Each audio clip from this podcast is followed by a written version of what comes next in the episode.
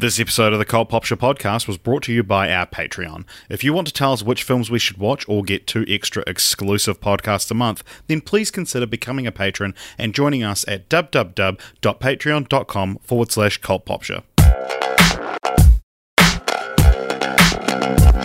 Hello, everybody, and welcome to the Cult Pop Show podcast. Uh, my name is AJ, and I'm joined as usual by Richard. Hello. And uh, this is, of course, film franchise Fortnights, but we're doing something a little different, A little bit silly, a little bit unnecessary a little bit misguided. to celebrate what I ju- I've just realized, um, or just been reminded of as soon as I've started talking about, is our third birthday, the podcast's third anniversary. We thought it would be pretty cool to go back and redo a franchise from our first year of the show. Um, and we put it to our patrons. We said, hey, which one would you like us to redo? Uh, and they picked what I've come to realize was the not the worst franchise, but certainly the most confusing one to try and figure out how to redo. Uh, so, welcome everybody to what is the first and maybe the last film franchise fortnights Redux. Yeah, yeah, yeah.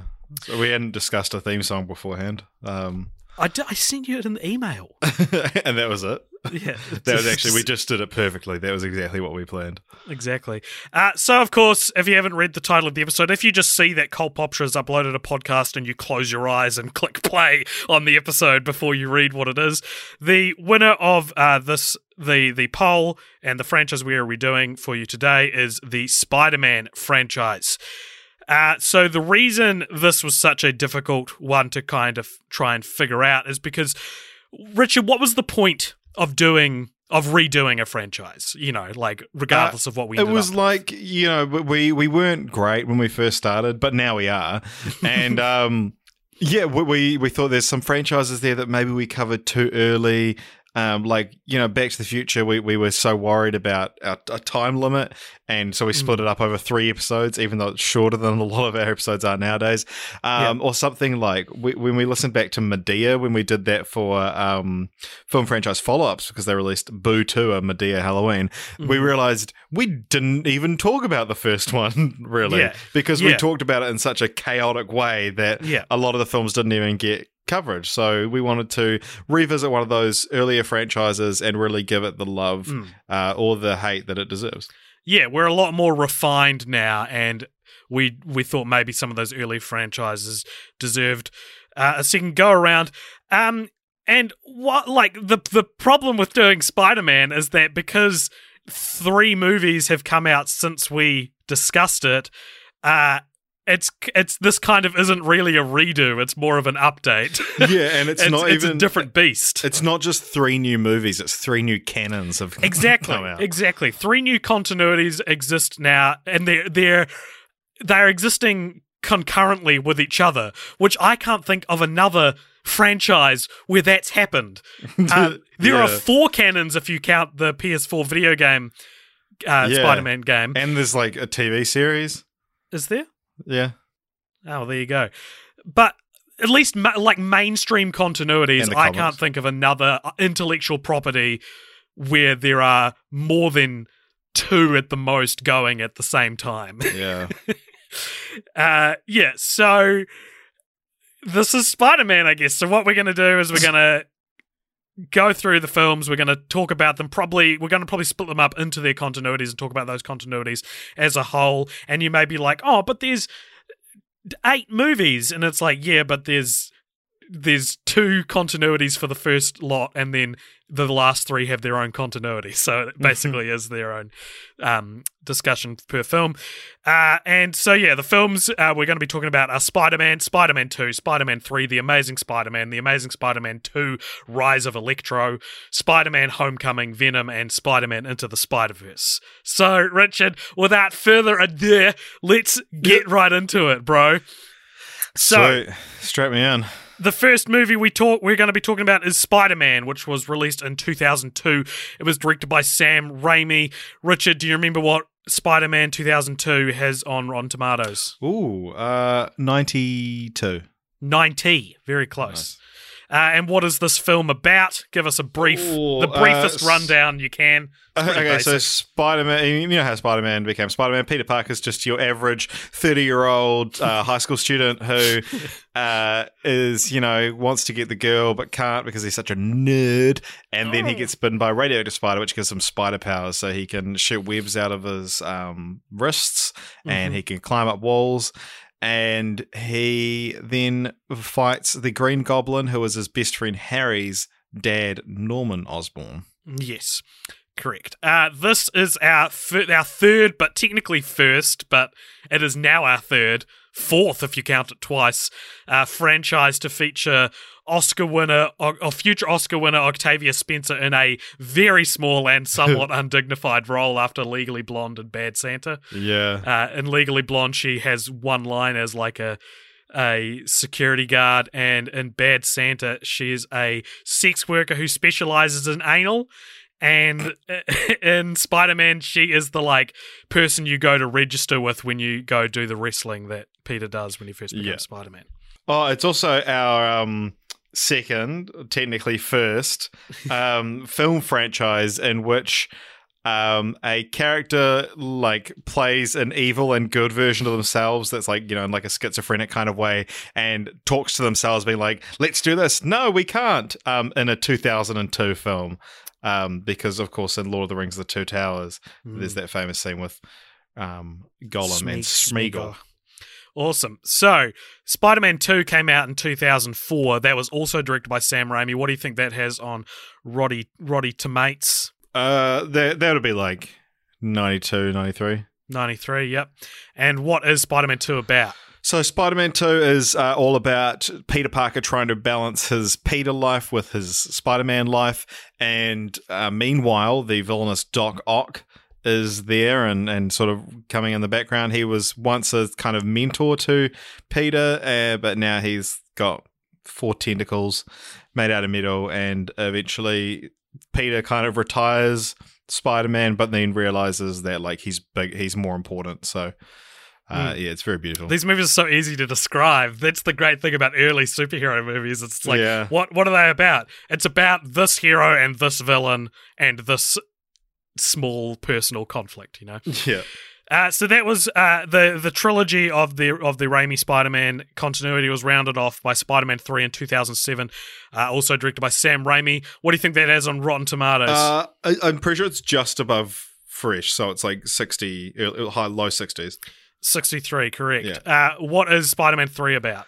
Uh, so now uh, Peter Parker's he's super ego kind of thing. Um, so he's really up himself about both uh, things going well in his Spider Man life and in his Peter Parker life. And so he's kind of too hot to trot. And then uh, his relationship ends, with MJ ends up deteriorating. And then uh, we've got three villains this time. So Harry uh, Osborn, who I mentioned before, is now kind of carrying on, finishing what his father started, and becomes the new Goblin. Mhm. And then um, there's also Sandman, who is revealed to be the person that actually killed Uncle Ben, but it was by accident.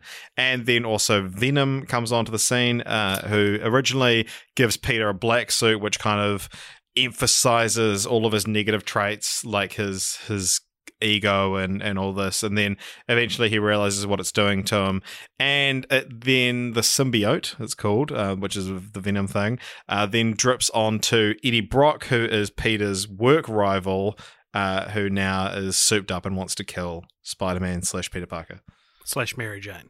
So he, he just wants to Get revenge on him because he kind of Yeah. wrecked his career. Sweet. Uh, so then uh, we took a sharp left turn and did a reboot in 2012 with The Amazing Spider Man, directed by Mark Webb. What do you think that has on Rotten Tomatoes? I think 75 72. Uh, and what is The Amazing Spider Man about? Uh, so it's the same kind of origin story, uh, except now he's like a cool skateboarder that no one wants to hang out with. Um, and this time, his, his teacher, Dr. Curt Connors, no, it's not his teacher actually, he used to work with his father. Um, Dr. Curt Connors becomes the lizard um, in an attempt to grow back an arm. And then they fight, and Gwen Stacy is the love interest in this one and uh, yeah, it, it it sort of teases a lot more of Peter's parents, which was kind of the the hook of the reboot. hmm Uh, and that reboot was swiftly decapitated after the next film, The Amazing Spider Man 2, sometimes called The Amazing Spider Man 2 Rise of Electro Mm-hmm. in 2014, also directed by Mark Webb. What do you think this has on Rotten Uh, Tomatoes? it's like fifty. 52. A lot of twos and threes in these Yeah. ratings. Yeah, 52 on Rotten Tomatoes. And what's this one about? Uh, so this one you've got Peter Parker's now again. Spider Man's doing quite well, whatnot. Um, but now you've got Max Dillon, played by Jamie Foxx. I haven't mentioned who anyone else's real name or like who they're played by. Um, who turns into Electro, so Spider Man has to fight him. But then there's also a um. Harry Osborn's in it again, and he eventually becomes he, he's got this sickness and needs Spider Man's blood for a cure and um, he turns into a kind of version of the Green Goblin. And also, the movie is bookended by fights with the Rhino, and it's teased that they would become the Sinister Six at some point. That you could sum up this movie by the phrase, and also there is. Yeah, yeah. You know, there is so much in that movie. Uh, so yeah, that didn't do too well um, critically. So they, um, we'll get more into this later, but the the rights for Spider Man was were were like kind of not offered back to to Marvel Studios, but they they struck a deal that allowed for Spider Man Homecoming, the third reboot in ten years. Um, about crazy. well, no, I guess not third reboot, but third continuity in, in ten years. Uh, Spider-Man: Homecoming in 2017, directed by John Watts. Uh, what do you think this has on Rotten Tomatoes? Uh, this is like 97 or something. It's It's quite high. 92. Oh, right. Oh, yeah. It's the same as um, uh, just below Spider-Man 2.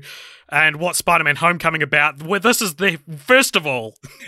we already did this one. We we did this one a month ago on the MCU episode, and we rewatched it for you guys. And this is the the fastest we've ever rewatched a film Mm. for well the the only time actually I think we've rewatched a film because Spider-Man as a franchise is the franchise that will break the tenuous format of this podcast. Homecoming is evidence of that. So, Homecoming is um, we meet a Spider Man complete with pre murdered Uncle Ben and pre bitten um, Spider Hand.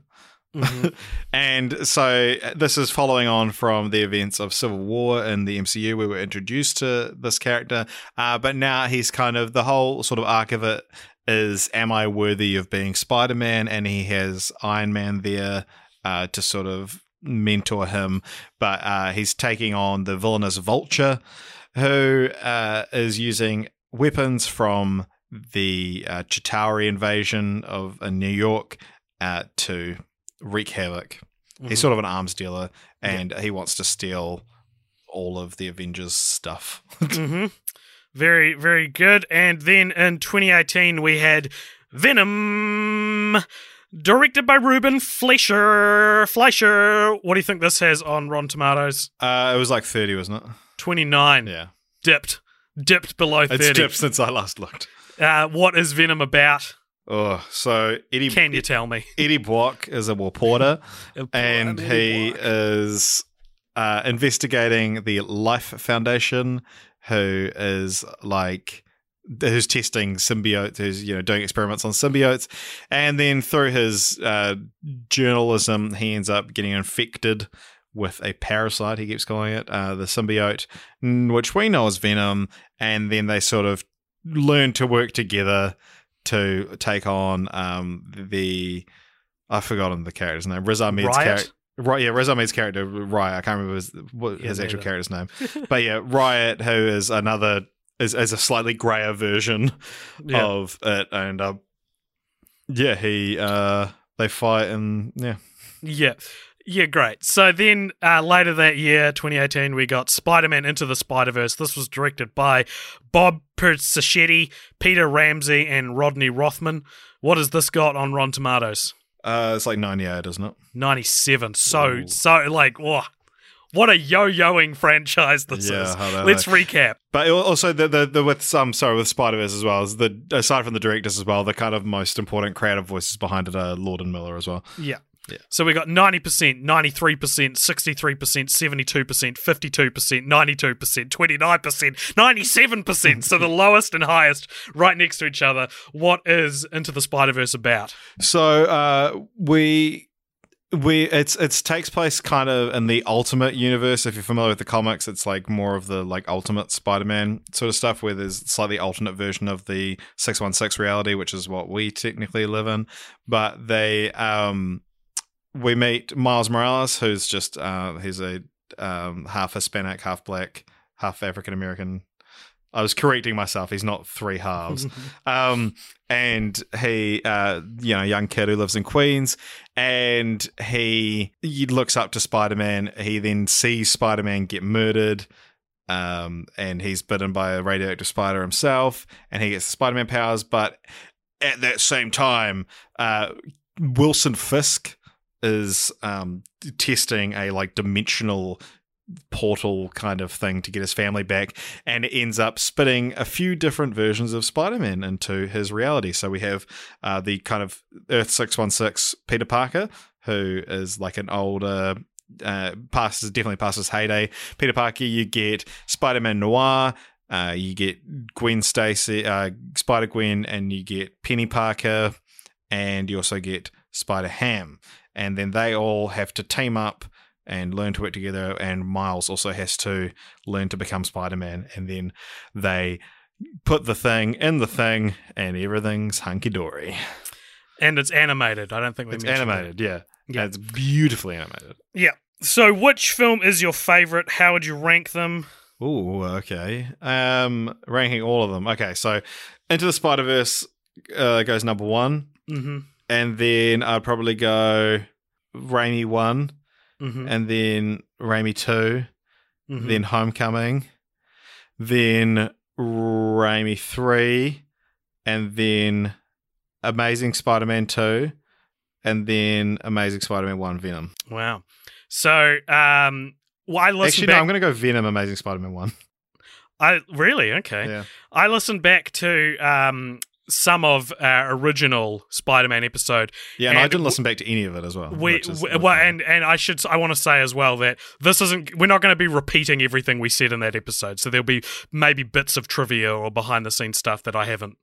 Just go listen to the old one if you want a comprehensive Cult Pop Show does Spider-Man episode, I guess. um, uh, but our ranking was mostly the same, um, and that I believe was Spider-Man Two, Spider-Man, Amazing Spider-Man Two, The Amazing Spider-Man, Spider-Man Three. You've changed up a bit. Uh, mine is a little bit different. So my favorite is still Spider-Man 2, and this is followed very closely by Into the Spider-Verse. Um, then I'd go OG Spider-Man from 2002, then Homecoming, then The Amazing Spider-Man and The Amazing Spider-Man 2 are kind of even for me.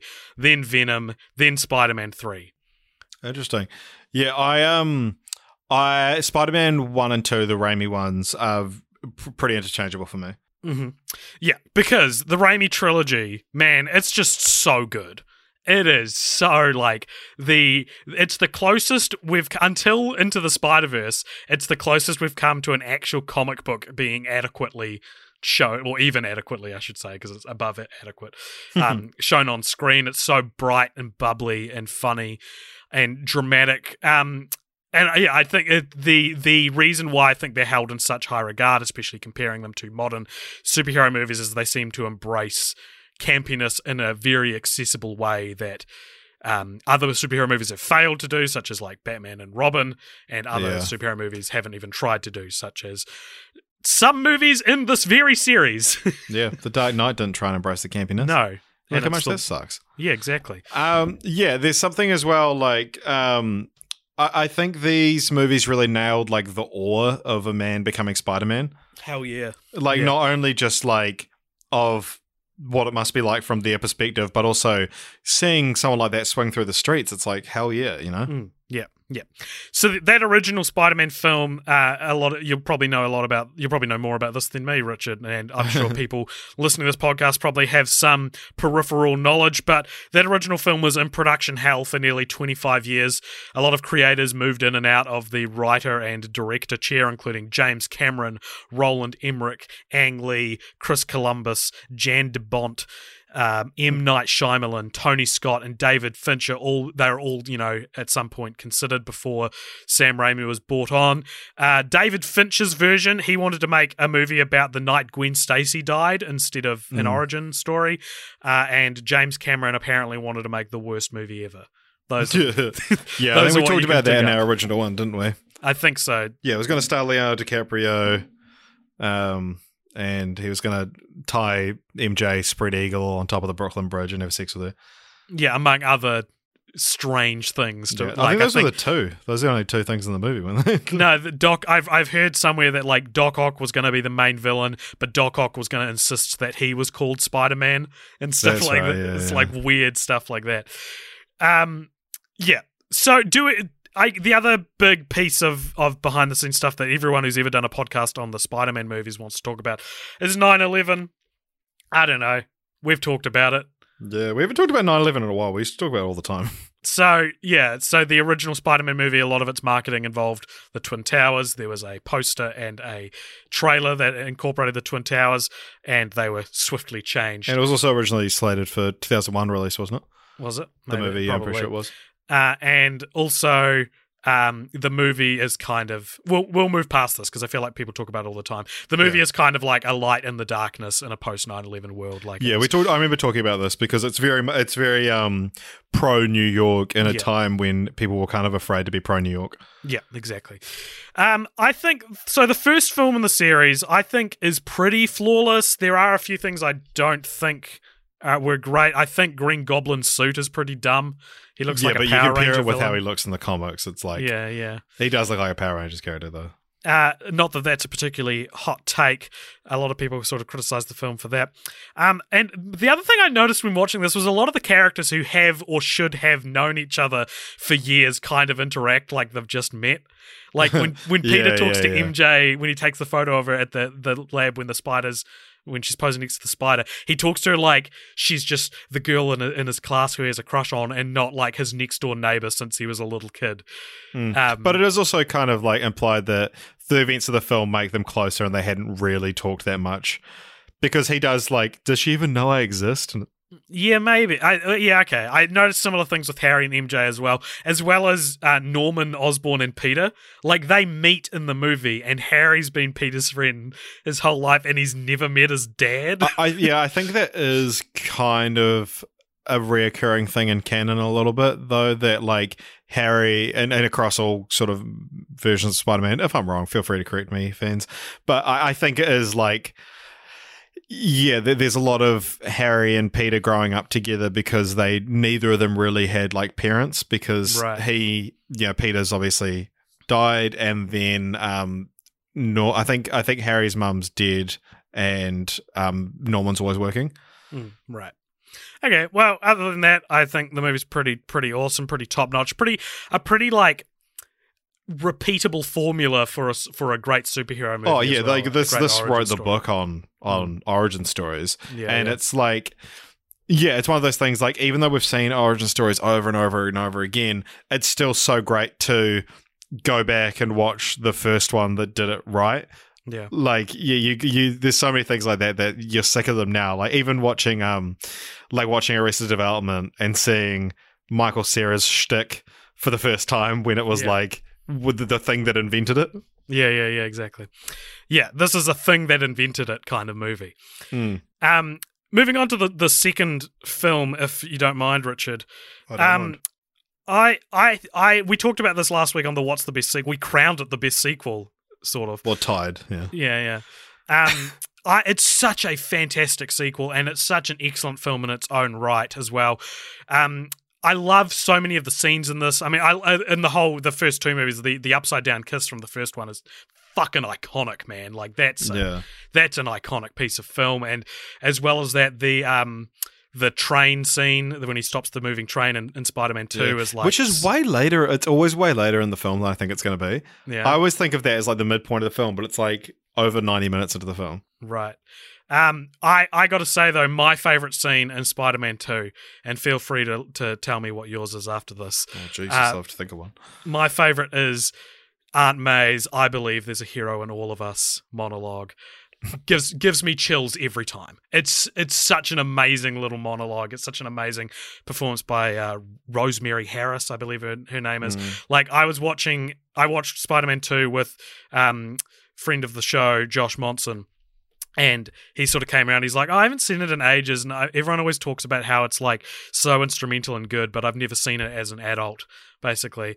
And that scene came up, and I was like, oh, this scene's so good. And she does the little monologue, and then I was like. Oh, this is so good, and Josh was like, "Oh my god, like that was amazing."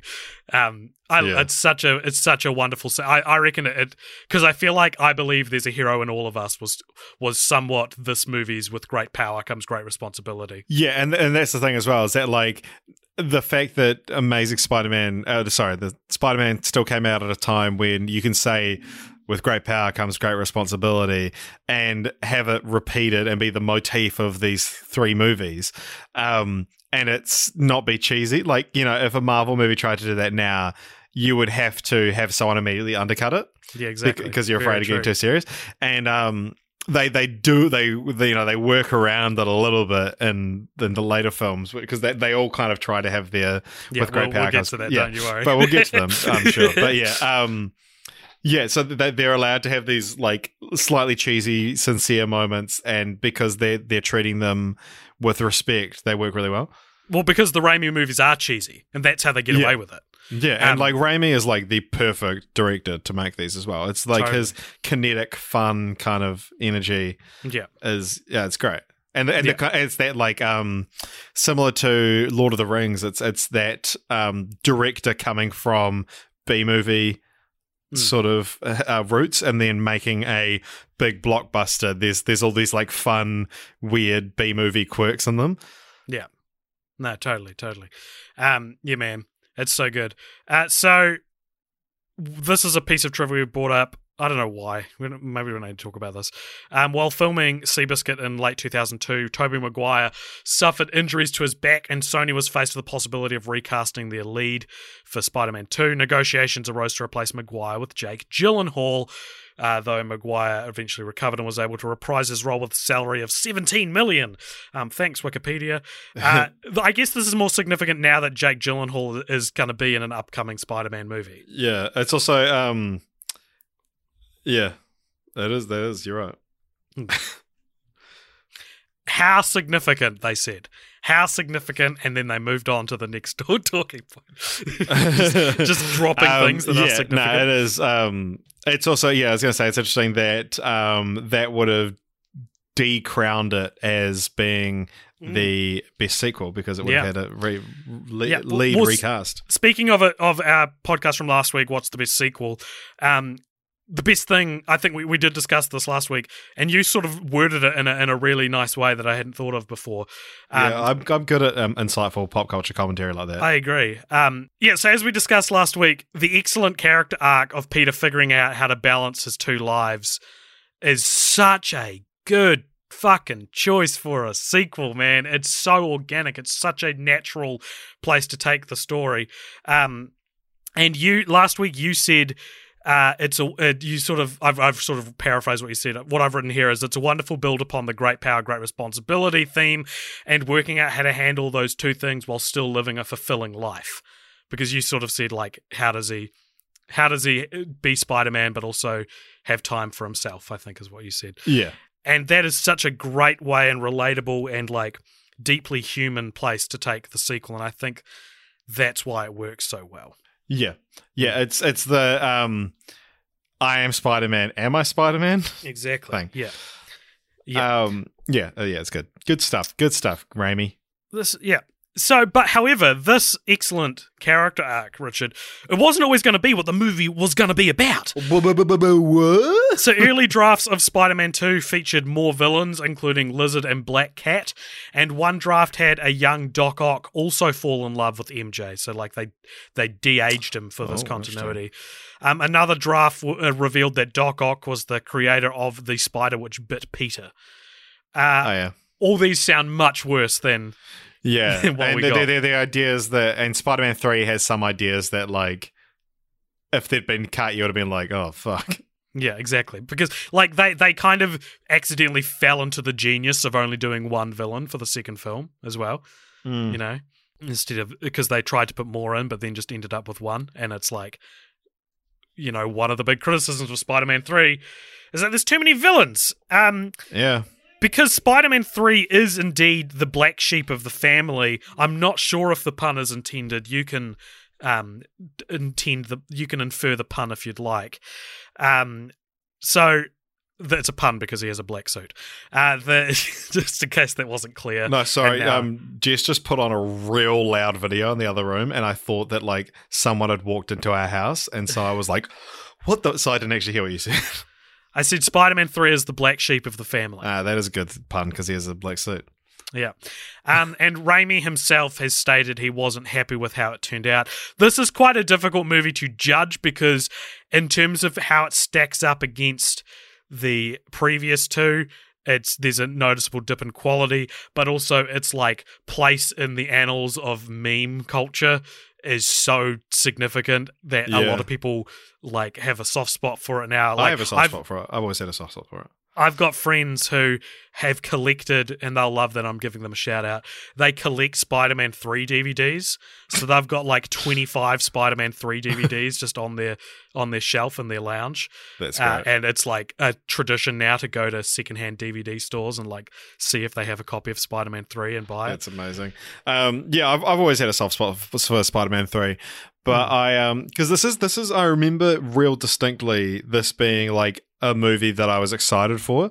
Yeah. Um, because I remember you going on like Apple trailers and like downloading the trailer for Spider-Man Three and the Simpsons movie, Mhm. um, and like watching those over and over again, and like and like looking up shit about it, and like that, that's the first time I remember having that kind of like pre-release excitement and and and eager for eagerness for research. Um, but and then I think watching it, I was like, yeah, this definitely isn't as good, and but I still had a soft spot for it, and I've always I, I describe it as being like Spider-Man Three is the good kind of bad movie. It's the bad movie Yeah. that you can still enjoy, whereas like something like the Amazing Spider-Man, I would say, is the bad kind of bad movie, or like, and the Amazing Spider-Man Two has elements of both as well, like uh, the good kind of bad and the bad kind of bad. I agree with you. However, this podcast, doing this podcast for exactly three years, Mm. has made me really like cherish when I get to see a real good movie. Yeah. And it's made me really angry when I have to watch a real bad movie. And even though I agree that this is more maybe fun than the Amazing Spider Man series, uh, I loathe Spider Man 3. I, I, love. Spider-Man Three. Dude. I Like, hate it. I, I- hate it because I love it. I hate it because of of the the streak it breaks. Right, yeah. Like we could have we could have had the perfect trilogy. We could have had a perfect trilogy, um, and I hate that it that it broke that. Even even if or like I've people have defended this movie to me before. They've said, "Oh, all the cheesy stuff is supposed to be intentional." Cool. I think those were bad choices, though. well, yeah, no, I mean like the emo Peter Parker dancing stuff is like it's supposed to be cringy. Yeah, I get and I get your side of the argument, I get the other side of the argument. But yeah, like I I don't know, there's something about Spider-Man 3 that's like I don't know, and p- partly because I'm nostalgic for it as well. But um, talking about like we almost had the perfect trilogy. In a sense, the third one being shit is like a perfect trilogy in a way. Like, like it's, it's, a like we- traditional trilogy. yeah, it's like it's like when you talk about trilogies, it's like oh, the first one's amazing, second one was real good, and the third one shit. Like Yeah. that's like when you It's look at trilogy in the dictionary, it says that. Yes, but I just would have rather we got an amazing third film. And Yeah. li- like I think we got an amazing fourth film. I think MJ is horrible in this movie. Yeah, Like, she's her, so- like, how she's how her and um James Franco have both developed a lazy eye only in this movie. I didn't notice that. That's not what I meant by. I wasn't judging her appearance as being horrible. I'm more well, I also mentioned a man's appearance, so it's not sexist. I'm not saying it's sexist. I'm saying that it's not what I meant. I more meant that like her decision making, the way she's written, is just makes her out to be a shitty character. Um, yeah, and as you said, emo Peter Parker, like Tobey Maguire is such a squishy looking dude that it's just doing it. Like even in Spider Man Two, when he's like pulling the train and he's got like his like face smushes into itself, it's like it works because Peter like this is a very realistic uh, uh, portrayal of a genuine geek becoming someone Yeah, like yeah, Spider Man, but it's just so out of touch in Spider Man Three. It's 2007. It's it's right on the heat death of emodom, like and ah, it is. Oh, it I was was still emo for a couple of years after that. well.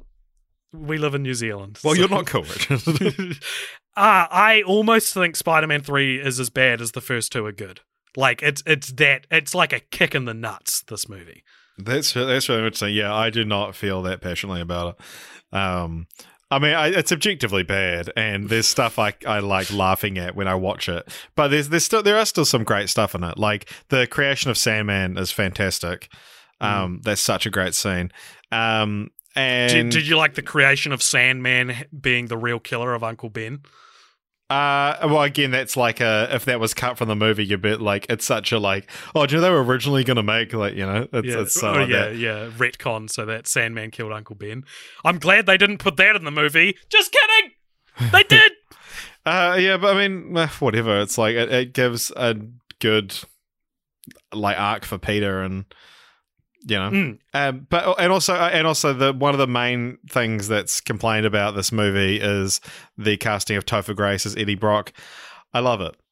I love I love I- I, love I Topher no- Grace as Eddie Brock. I, I think it's a great like um you know Jesus. Sorry, I've been drinking a um Diet Coke with ginger and lime and it's it's starting to hit me. Um Does that mean you want me to keep that burp in the final? yeah, export? you have to now. Yeah. Um and this conversation about it. Fantastic. uh, so yeah, um, either they, they like they could have just gone full full blast with it and just cast Jake Gyllenhaal as it, like have these like two identical people because it's supposed to be the mirror image of Hmm. of him. But yeah, I, I think I think it's great, and because everyone's like, no, Eddie Brock's supposed to be this hulking mess, and it's like they're doing something different with the character. It's fine. And now and now they always they like they, every time they do something different with the character, they're like, oh wow, like what a great twist. Spider-Man invented a lot of uh, stuff like of like sub- subversions and tropes of, of Yeah. that kind of stuff. Um, yeah. Well, so speaking of of Peter's arc and what like you sort of mentioned that before, um, this is what Sam Raimi wanted to do with Peter in the third film. He said that Spider-Man 3 was to be Peter learning that he is not a sinless vigilante and that there can also and that there can also can be humanity in those he considers uh, criminals. That's definitely in there. I don't I don't love that as a continuation from his arc from the first two. yeah, I it feels like that should be earlier on because when when he has uh, when Uncle Ben's who he thinks is Uncle Ben's killer um, lets him fall to his death. That's kind of the we don't actually see it like see him come to this realization, but it seems like that's the kind of uh, inception of his don't Spider Man doesn't kill kind of Mm. rule. Yeah, and I've heard a lot of talk um, uh, before. I think we talked about this in the last episode about Raimi being forced to use Venom as a villain um, and sort of stuff like that. And that's one of the reasons this movie didn't do as well critically. But it doesn't really sound like he he had anything good to work with outside of, you know, like when researching what Spider Man 3 was nearly about. I've never been like, oh, I wish that's what it was about. Like, I've never been like, oh, wow, that that's a cool thing. They should have done that instead. Well, if it was just um, Harry and Sandman, like that, I think that's quite cool because I love the idea that we've had three movies be an origin story for Harry becoming a villain, and then you also just have like yeah, just chuck Sandman in there as well. Um, Sandman doesn't. Sandman is has got such a small role if you look at this film on a macro level, though. yeah, he disappears for like forty minutes at one point. Yeah, he's he barely has an arc. It's real strange. Um, Yeah, Well, there we go. Agree to somewhat disagree, but also kind of agree, but then also to say we agree feels disingenuous. So disagree, I guess. Uh, Yep, I've that's got- a good I've- summary of how we feel. I've got some questions about the Raimi trilogy as a whole. Do you Um, want me to answer? Yep. All right, lay them on me, bud. How the hell does Peter Parker make the suit? This is like a a thousand dollar textile Uh, project. he's just real good at um, textiles. Like the the best thing that Homecoming does is is answer that question for me because we get two continuities in a row where like this guy who's real good at science is oh, on the down low he's like amazing at textiles. like Yeah. he he can make a real good suit. Hmm. Um, the other question I have regarding his suit is what's the deal with his feet? Does his does his little spider hairs on his fingers are they on his toes and they like peek through the rubber soles of his shoes? Because he can climb with his feet as well. And, I know this is a different continuity, but in uh in into the Spider Verse, you actually see Miles just sit on a on a wall, yeah. meaning that he's connected to the wall through his feet yeah. or his butt. Well, you see them. You see them walk just with their feet a few times. Hmm. Um, yeah, there, there is a canon explanation for it in the comics, but I can't remember what it is. It, it Right. is something just like because the hairs are uh, original to Raimi, like the Hmm. little the that weird creepy shot of the hairs coming out. It's more like I can feel it. Oh, There's a shot in the first film where he looks at his finger and you can see little, like tiny little hairs poking out of his finger. And all I can think of whenever I see that that shot is just like what it would feel to like rub your finger against something coarse and how to be like, Ugh. Yeah. So um, the wall crawl. Here's the official explanation. His wall crawling ability is him increasing the molecular attraction between his body and the surface he's touching. So it works through thin, thin layers of material, but not something as thick as shoes. That his costume uh, has padding on the feet, similar to ballerina slippers, but not actual shoes. Ah, interesting. Well, Miles Morales is full on Nikes. Yeah, yeah. So- um, all right. Okay. The, here's the big one, and I know we talked about this on the last episode, but in, in the, as in the one from three years ago. But in that three years, I've become way more passionate about this subject. Um, all right, Richard. I've said it before, and I'll say it again. Organic web shooters make so much more sense to me than the mechanical bionic web shooters yeah. and I'm but- so surprised to see that the general preference is for Bionic just because it's canon. Yeah, well, yeah, it's, it's the original way, but yeah, the um, and it's interesting because Raimi, I believe, said that the reason it's organic is because it would suspend too much dif- disbelief. Yeah, to, To to believe that that a I read the quote. It was like it's too much to believe that a high school student from New York in his spare time can create a wonder adhesive. Hmm. You know, and on top of that, you're telling me that. The radioactive spider just happened to bite the kid who was capable of making that Well, adhesive. no, so the he, he's already like a super genius, and the spider bite increases that. So then, Right. due, because of that, he was like, "Oh, I'm gonna, I should become Spider Man. Ah, Oh, I should have these." So he invents them because of that. Mm. Spider Man canon is like one of the smartest characters. Okay. Well, So it's, it's no it's no more unbelievable than Tony Stark creating an Iron Man suit. Sure. But okay, moving on then to another thing that I want to talk about with the, the organic versus bionic web shooters. I get that the spider gives Peter other powers. I get that he gets spidey sense, he can he's super strong and he can walk on walls. But I don't He think any of them are quite as iconic as web slinging. And it seems so silly to me that this means that theoretically someone else could make the web formula Yeah. and steal like 75% of the whole allure of Spider Man's powers. Yeah, there are all the other powers seem so like ancillary to the Yeah. thing. But also like if if he was supposed to get the powers, if he got the organic web shooters, like why do they come out of his wrists? And I'm why glad you brought that up because that's literally You did my segue for me. And the, one of the things we like to do on the show is point out when someone does a segue as to ruin the segue, including this. Yeah, so that the people are always like, oh, it should come out as butt because that's where a spider shoots. Well, I don't think a spider literally shoots out the butt, but it shoots out the Yeah. back end. The the thorax. Um, I disagree with this because for a spider's biological makeup, it makes sense for the web to come out that side. But I think because human hands are so intrinsically linked to how we as a species have evolved, you know, we we used tools, and that's why we became Homo sapiens.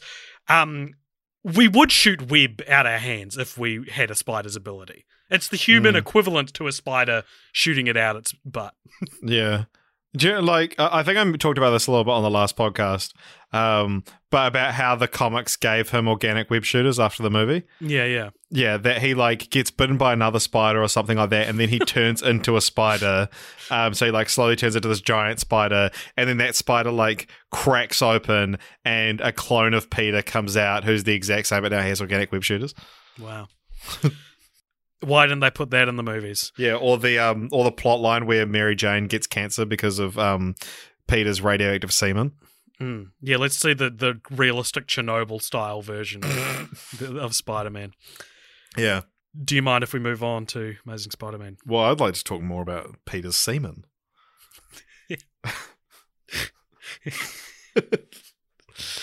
There's another cool thing actually about the Raimi films is, is that the first one is a teenage boy um, starts squirting strange white sticky liquid Yeah. everywhere, and then the second one is that uh, when he's a little bit older, that teenage boy can't manage to squirt that liquid anymore.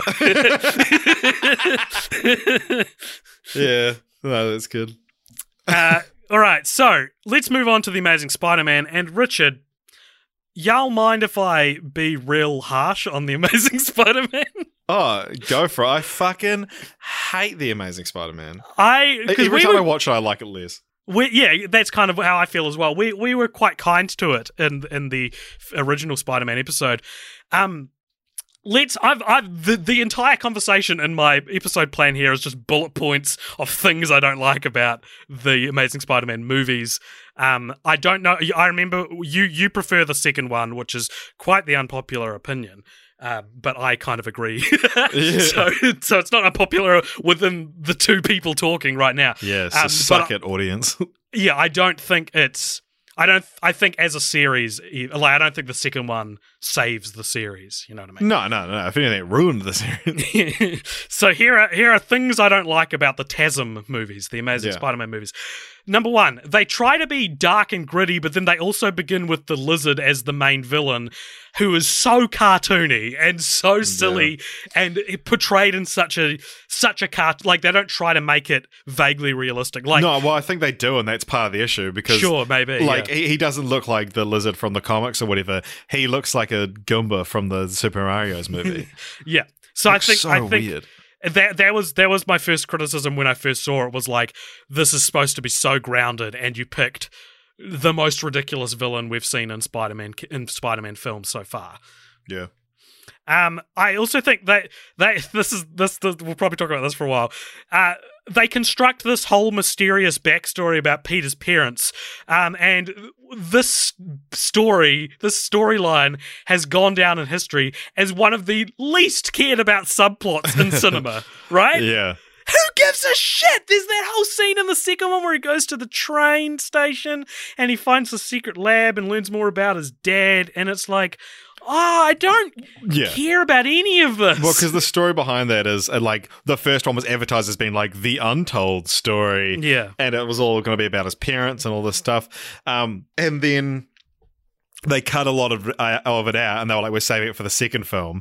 And then so we got all this shit in the second film, and they were like, and so because they put it in the second film, they had to cut out all the stuff where Shailene Woodley shot all these scenes as MJ in the second film. They were like, "We're saving them for the third, and then Mhm. the third never got made. Um, yeah. And so another moving on to the next thing I don't like about the TASM movies, the high school students are so fucking old. They're so clearly adults, and you can say the same thing about the Raimi films, but at least the high school setting is downplayed, and they graduate halfway through the first film. Yeah, yeah. It's, it's like they knew, so they were like, "All right, let's get let's do one big scene in in, uh, in the high school and then move them out because obviously these are thirty five year old men playing Yeah. Peter Um, and Harry." Uh, this is um, also um, our second franchise to have an abandoned Shailene Woodley performance. true, she, she never got to do the Last Divergent movie.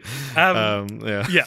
Yeah, uh, Andrew Andrew Garfield excels at being a wisecracking Spider-Man. That's one of the nicest things I can say about this series.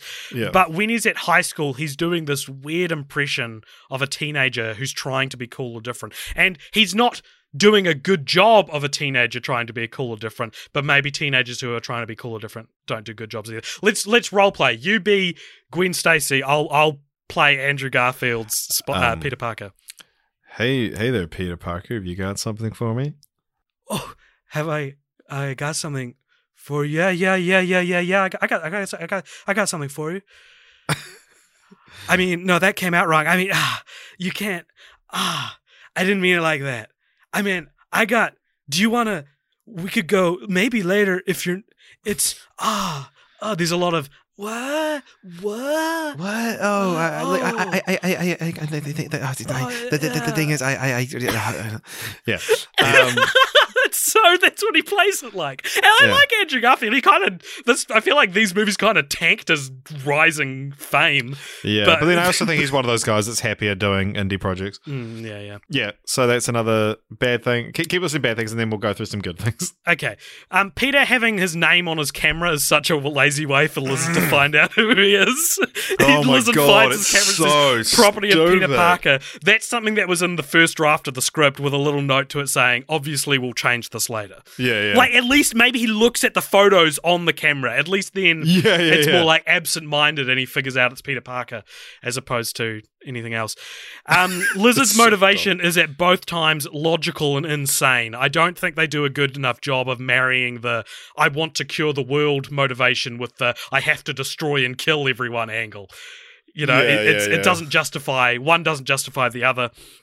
Um, I've made a pop cult popcorn video about this, but the film tries to do the "they can never be together" doomed love story at the end of the first film, and then they wrap it up before it cuts to credits. The Raimi trilogy, like all of Spider-Man Two, is about Peter working out how he can be with. The, yeah, I love of his watched the films again with that in mind, but all of the Amazing Spider-Man two is about that as well. That's true, but at least Spider-Man One ends on a Casablancan cliffhanger. Yeah, yeah, but I guess um, uh, it's like. um, the Amazing Spider-Man one is like the end of uh, Batman v Superman, where it's like, oh, it's over, but is it? And then they completely abandon that in the second film to have like another way of it being like, oh, it's coming back together. Yeah, yeah. Um, and similarly, in the Amazing Spider-Man Two, uh, spoilers: Gwen Stacy dies at the end, uh, and the time between Gwen dying and Peter stepping back up to be Spider-Man, that's got to be less than ten minutes of Yeah, screen I think time. it's like eight and a half minutes or something. It's a very rushed grieving period, and the happy ending feels very forced. Like that Yeah. movie should have ended with Peter giving up being Spider-Man. Yeah, imagine if we got these two movies, they never made a third, and it just ends with him being real depressed and stopping being Spider Man. It could it'd feel more like an ending. Um, yeah. Are, are you ready to talk about anything good? Uh, we've got three more bad things, Oh, and yeah. then then I've got things I like. Cool. Um, Jamie Foxx, horribly miscast, Yeah. uh, gives a terrible performance as Max Dillon. There's a scene at the start where he's carrying blueprints, walking down New York, and he's like, "Excuse me, little help here," and it's like, "Who are you talking to?" You're talking to just strangers, aren't like it's so it's Yeah. so weird. And I think, but I think the main problem is that Jamie Foxx is one of the coolest men alive, and he is playing, he is trying to play a nerd, and it's a compliment to the actor, I guess, is that he's too cool to play this well, character. yeah, yeah, I mean, it's like, yeah, the, the amount of makeup and, and shit they have to put him in is just ridiculous. but like, uh, I think I don't think James because you need because Max Dillon is you know such a put upon kind of nerd, and then Electro is like supposed to be you know quite cool and Hmm. cool, calm and collected kind of thing, and. Um, Jamie Foxx doesn't doesn't suit either of the interpretations of those characters, kind of thing. So you need someone that's real comfortable in one that works better in the other. You know, like have if, you, if, if you cast like a, a complete nerd that you know, oh shit, he's like playing a cool dude Mm. now. Whereas like, I, I don't think Jamie Foxx, even though you, they were saying about how cool he is, he doesn't work.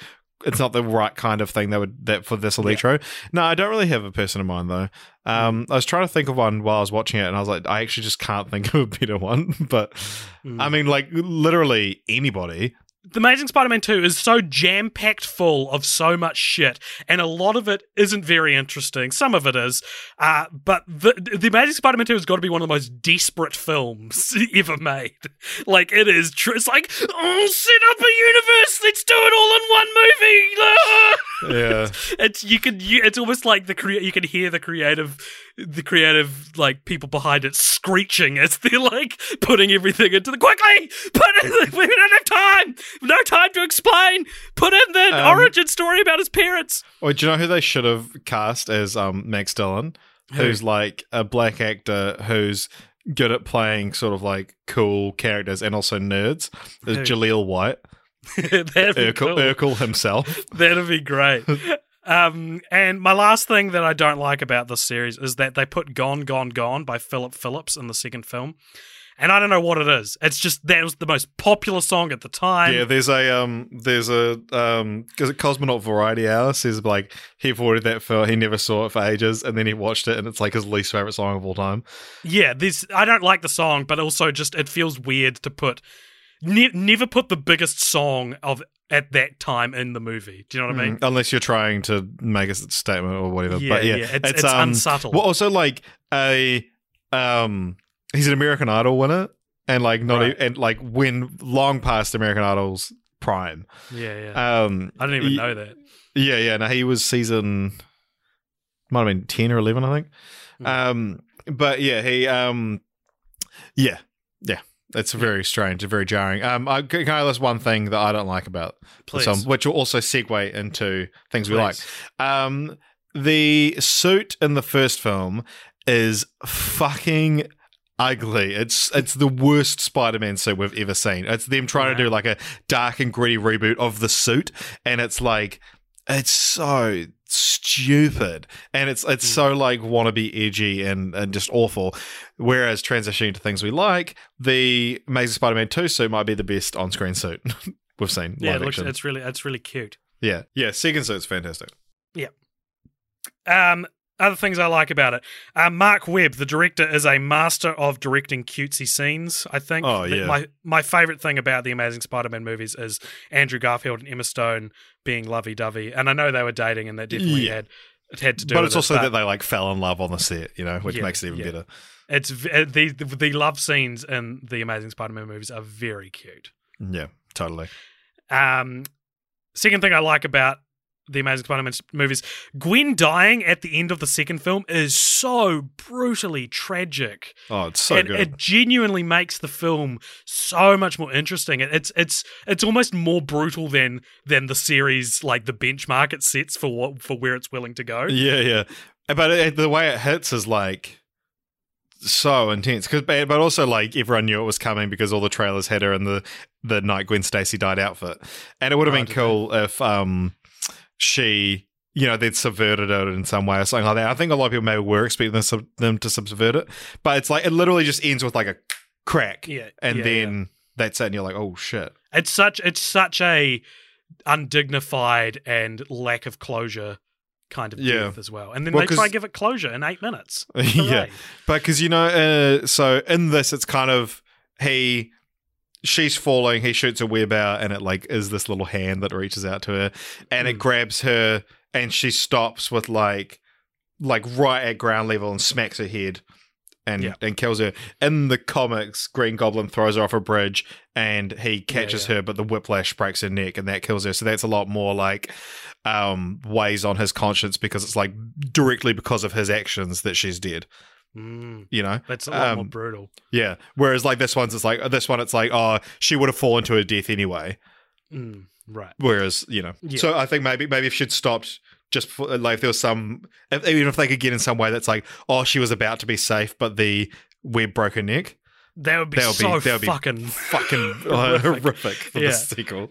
Yeah, and then to, to have to deal with that in a sequel, like that's kind of why I'm, I'm, in a sense, I'm upset that there's not a third film. Like, I'm glad we have Peter in the MCU. Like, what was it, like two years after, a year after this one came out, um, and um, but I would, I would like to see where they would have gone with it. Yeah, I do too. But yeah, and- and I I remember I've always thought I wish we only had two Raimi films, and I wish we had three Amazing Spider-Man films. Well, they wanted like six fucking Raimi films. Oh yeah, yeah. We'll get to that. Oh, Um, okay. Ooh, okay. oh. Ooh, Oh, okay. Uh, I really like the scenes in these movies where Peter or Spider Man saves random people. Um, the Oh, kid uh, yeah. who's who's in the burning car in the first film. That was one of the scenes that, that you know how Sony released like an hour of footage before yeah, Spider Man 2 had like, I think someone cut it together and there was like 40 minutes of footage. The Amazing Spider Man two. yeah, sorry, yeah. yeah. Yeah. Um, yeah, yeah, yeah. And so I'd seen the Peter saves the kid in the car scene from the first film before I went to the movie, and it's probably my favorite scene in the movie, which is kind of a bummer. Yeah. Well, yeah, and, and also in the second film when um he walks the kid home. That was what I was about to bring up. Yeah, I knew you were, and I was like, I'm gonna fucking get him before him. Yeah, no, well, I'm glad you did. Um, that why is it that that that the kid? Yeah, so kid's being bullied, and he's got the science project, and and Spider Man scares away the bullies, and then walks the kid home. That is the best scene in these movies. Why is that such a you know it's such an incidental moment, but it somehow portrays exactly the kind of character you want Spider Man to be. Yeah, I mean, apart from like Spider Verse and and kind of the the parts of the MCU one, um, that's Spider Man. Amazing Spider Man Two probably has the best Spider Man. Yeah, and one of the worst movies. Um, yeah. and so yeah, I really, I really like that. Um, uh, the first person perspective web slinging is what these was what the first movie I remember was originally like sold on. It was it was the Yeah, it was old- the trailer for the first film, even though it's a reskinned um, Mirror's Edge trailer. um, It actually is. Like, Is watch them side by side. It's literally just yeah. oh wow, I think they bought the rights to it and just um made, gave him spider hands. right. Well, you know, I, I guess that that was the like. You liked the Raimi movies. Well, what do you think it'd feel like to be Spider Man? But then they didn't really go into it enough. It was basically that Yeah. one sequence and then never again. yeah. Uh, and my last point for the Amazing Spider-Man, what I like about it is, I don't hate these movies. That's the nicest thing I could say. Really is. Yeah. What like again, like the the first one I would say is like the bad kind of bad where I get bored Mm. and it's just like ugh. Whereas like the second one, it's like even the fact that it's like brighter is like more fun to watch. Yeah. Um, and there, there's a lot of cool stuff in it and a lot of um, like you're not quite there sort of stuff. Yeah. Like I, I quite like the idea of uh, Electro being a nerd who like misses his birthday party, and but Spider Man remembers him, and then Mm. the sort of what makes him evil. Like he's he's doesn't control his powers, and everyone's got these guns pointed at him, and then. Spider Man comes in to help him. He remembers him and he's like, Oh my god, Spider Man, we're best friends. But then all the attention turns on Spider Man, and he's like, Wait a minute, I was just the center of attention, and now Spider Man is. And like, I, I, I, in a way, I kind of like petty motivations Mm. Like uh, that, like no, you you can't have them all the time, but it's it's fun when it can be quite fun when a character's motivation is specific to one person, but for a real petty reason that just kind of escalates because now that you're you're antagonizing them, everything else is you know come is in a different light. Yeah. Um, but also Amazing Spider-Man two. There's the whole subplot where he got we talked about before, where he goes to the train, the subway, and finds out about his dad, and like that you you could literally just lift that entire subplot out of the movie Mm. and the movie's improved and nothing will change. Yeah. There was a deleted scene where he goes to visit his dad's grave and then his dad shows up and I presume that was going to come back in the third one. But the whole thing they they did with it's in the comics I know, but like with Richard and Mary Parker, Richard yeah, I think Mary. Um that like they They ruin the purity of of Spider-Man just being a random kid. Yeah, exactly. And it's it's such a stupid decision. It's one of those like comic book things of like having to make every character like Relevant. important or a Yeah, yeah. superhero. But yeah, whereas like Uncle Ben's were kind of one of the sacred ones that you like can't fuck with. Because yeah. like Aunt May has like prequel comics and shit like that, um, and there, there was there was talk of an Aunt May prequel Yeah. movie, um, which we'll get to later on, I'm sure. But yeah, Mm. um, the Richard and Mary Parker thing is silly. Uh, so one, of- as you said before, one of the most interesting kind of pieces of trivia about the Amazing Spider-Man movies is that Shailene Woodley was in talks well, it wasn't was more than just in talks to play this version, this universe's version of MJ, and she did actually film um, a small uh, collection of scenes for the second film, which was cut.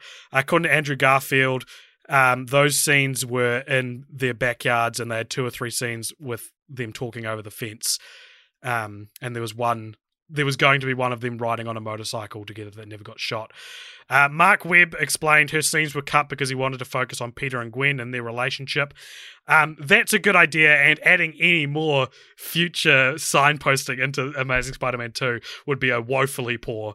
Um, Yeah, because there's so much like um Felicity Jones is there Yeah. as um, Black Black, Cat. and yeah, yeah, and then like the the the here's the next what we're planning Yeah. when they like walk through and you see all the Sinister Six. yeah. Um, all that being said, though, I think Shailene Woodley would have been a fantastic MJ. Oh, totally. Probably, maybe even the best one, but we'll never know. Who knows? We'll never see. All right, people, let's do this one last time. Richard, can you please explain why Spider Man wasn't in the MCU and then how he ended up there for Spider Man Homecoming? So in the nineties, Spy- Marvel was going bankrupt, so they sold off a bunch of their comic, the licensing rights to their comic book properties, and uh, one of them was they sold Spider Man to Sony. So when Marvel decided to sort of become a film studio and make independent movies, uh, they could only make the ones that they had the rights to left. So uh, they didn't have Spider Man, they didn't have Fantastic Four, they didn't have the X Men. Those are kind of like the main ones that you'd expect them to be, but not they're not there. And um, then eventually uh, they managed to work out a deal where um, Spider Man, after you know the Spider, the Amazing Spider Man two bombing, um, that they could use Spider Man in like team up films, and Disney would get the money, and uh, Sony could make solo Spider Man movies with MCU characters appearing in them, and Sony would get all the money. Uh, but Marvel still kind of like has not like creative control, but oversees the project. Yeah, cool. Great job. Um, I think we we well, people won't get too mad if we somewhat race through the homecoming conversation, considering Yeah, we already kind of talked about it quite a lot. Kind of talked about it, definitely talked about it on the MCU episode. Um, so the the main thing though is we kind of I don't know if you had this thought, but I was like, I I need to watch Spider Man Homecoming as a Spider Man movie instead of an MCU movie. yeah, yeah, yeah, Um, and I definitely think it's more of an MCU movie than a Spider Man movie. yeah, hundred percent, yeah. Um, but the grounded aesthetic of the MCU does mean that we get the first Spider-Man movie where all the characters actually look like high schoolers, and boy, is that a fresh breath of fresh air. Yeah, and it's also like um the idea of like it, it's on one hand it's like a shame we never got to see this like accurate representation of high school when Mm. it's so much more like Flash Thompson's gonna beat me up kind of thing, and now we get like this is what nerds look like now. This is what bullies look like yeah, now. Um, but it is uh, yeah, it's the trade off is like it's better to have actual high school looking yeah. students. Uh, I also like that we see the web slinging and helping pedestrians from a different perspective. It's the opposite of the Amazing Spider-Man's first-person approach. Like the the the shot that really struck me when I first saw uh, Spider-Man: Homecoming is during the um that montage where it's like, what's the song that plays? That this that it plays in the credits as well. Beat Street Bop. That one. Oh yeah, Blitzkrieg Bot. Blitz. Blitzkrieg Bop. Um, it Yeah. plays that, and you see him like from a like very like a massive wide shot. You see him sling in it, but he doesn't he doesn't aim the the he doesn't get the angle right, and he like just falls to the ground. And I remember seeing that shot in the theater and being like. I've never seen Spider Man from this perspective before, from like this Yeah. far away, looking like a small character. And it's funny that the the MCU um, always makes their heroes so big and you know globe like the whole world is aware of them because I kind of like the idea, at least at the beginning of Spider-Man: Homecoming, of Spider-Man not being like world like known all around New York, more like something that maybe you heard someone talking about behind you at the supermarket aisle. You know, Mm. like he's he's almost like an urban legend as opposed to a massive superhero at the start of the film. Yeah. Yeah, he's like a um friendly neighborhood Spider-Man. Yeah. There you go. And look, I would be bummed that this feels like an MCU film instead of a Spider Man film if this was the first Spider Man film. Um, you know, if we'd never Yeah, had yeah. one and it was like, there's going to be a new Spider-Man movie and it's like really MCU focused, I'd be like, that's that's lame. But we like, we had the Raimi trilogy, and we had Yeah. we saw what it looks like when you try reheat and regurgitate that in that order. that um, Yeah. you're reheating it in your stomach. Um, that story with Amazing Spider-Man. Um, but that did make me think. I wonder if people are bummed when, uh, like people who are like diehard fans of Black Panther or Doctor Strange then get their first movie and Mm. it's MCU entrenched. Although maybe I feel like Spider-Man is more MCU focused than a lot of the other solo movies because Yeah, imagine being bummed that you um, got Black Panther. Like, no, it's not what I wanted. It's like an Oscar winning, like the most successful, one of the most successful um, comic book movies, and one of the best of all time. You're like, mm. yeah, yeah. but whereas I think that's why something like Doctor Strange is an origin story, where, whereas Spider Man Homecoming cannot be. Yeah, exactly. You know, Uh, any more thoughts on Homecoming specifically? um, I I mean I think I spoke about this on the MCU one, but I hope we see some like web slinging because it's like something I know that they're doing to differentiate themselves from the other ones, but we haven't really seen them like web sling. Yeah, sure. Nice. Uh, all right, well, then let's move on, Richard, to Venom. Venom, Venom, Venom. They ain't gonna know what hit him. Yep, let's do it. All right, this movie is woefully boring. oh, man. I don't think Venom is 29% on Rotten Tomatoes. I'd probably give it a 40. Uh, Yeah, it's it's but it's very yeah, it's a very strange movie. Oh, it is so boring. Um, you said to me when you started watching it, uh, you were like, "I was not expecting to watch this movie as recently after Yeah, I saw yeah. it as I am." Like we saw this movie. Oh, Within the like, oh no, not six months. was it not eight, six? nine? It must have been six. No, I was gonna say no. It was like uh eight nine months ago. nine months ago. Damn. And like we did a state of Sony podcast where we talked about Yeah, yeah. everything we needed to talk about with Venom, uh, and tha- that's another reason why I'm kind of like, why did why did people vote for Spider Man as the franchise? I feel like we've covered Spider Man quite quite comprehensively.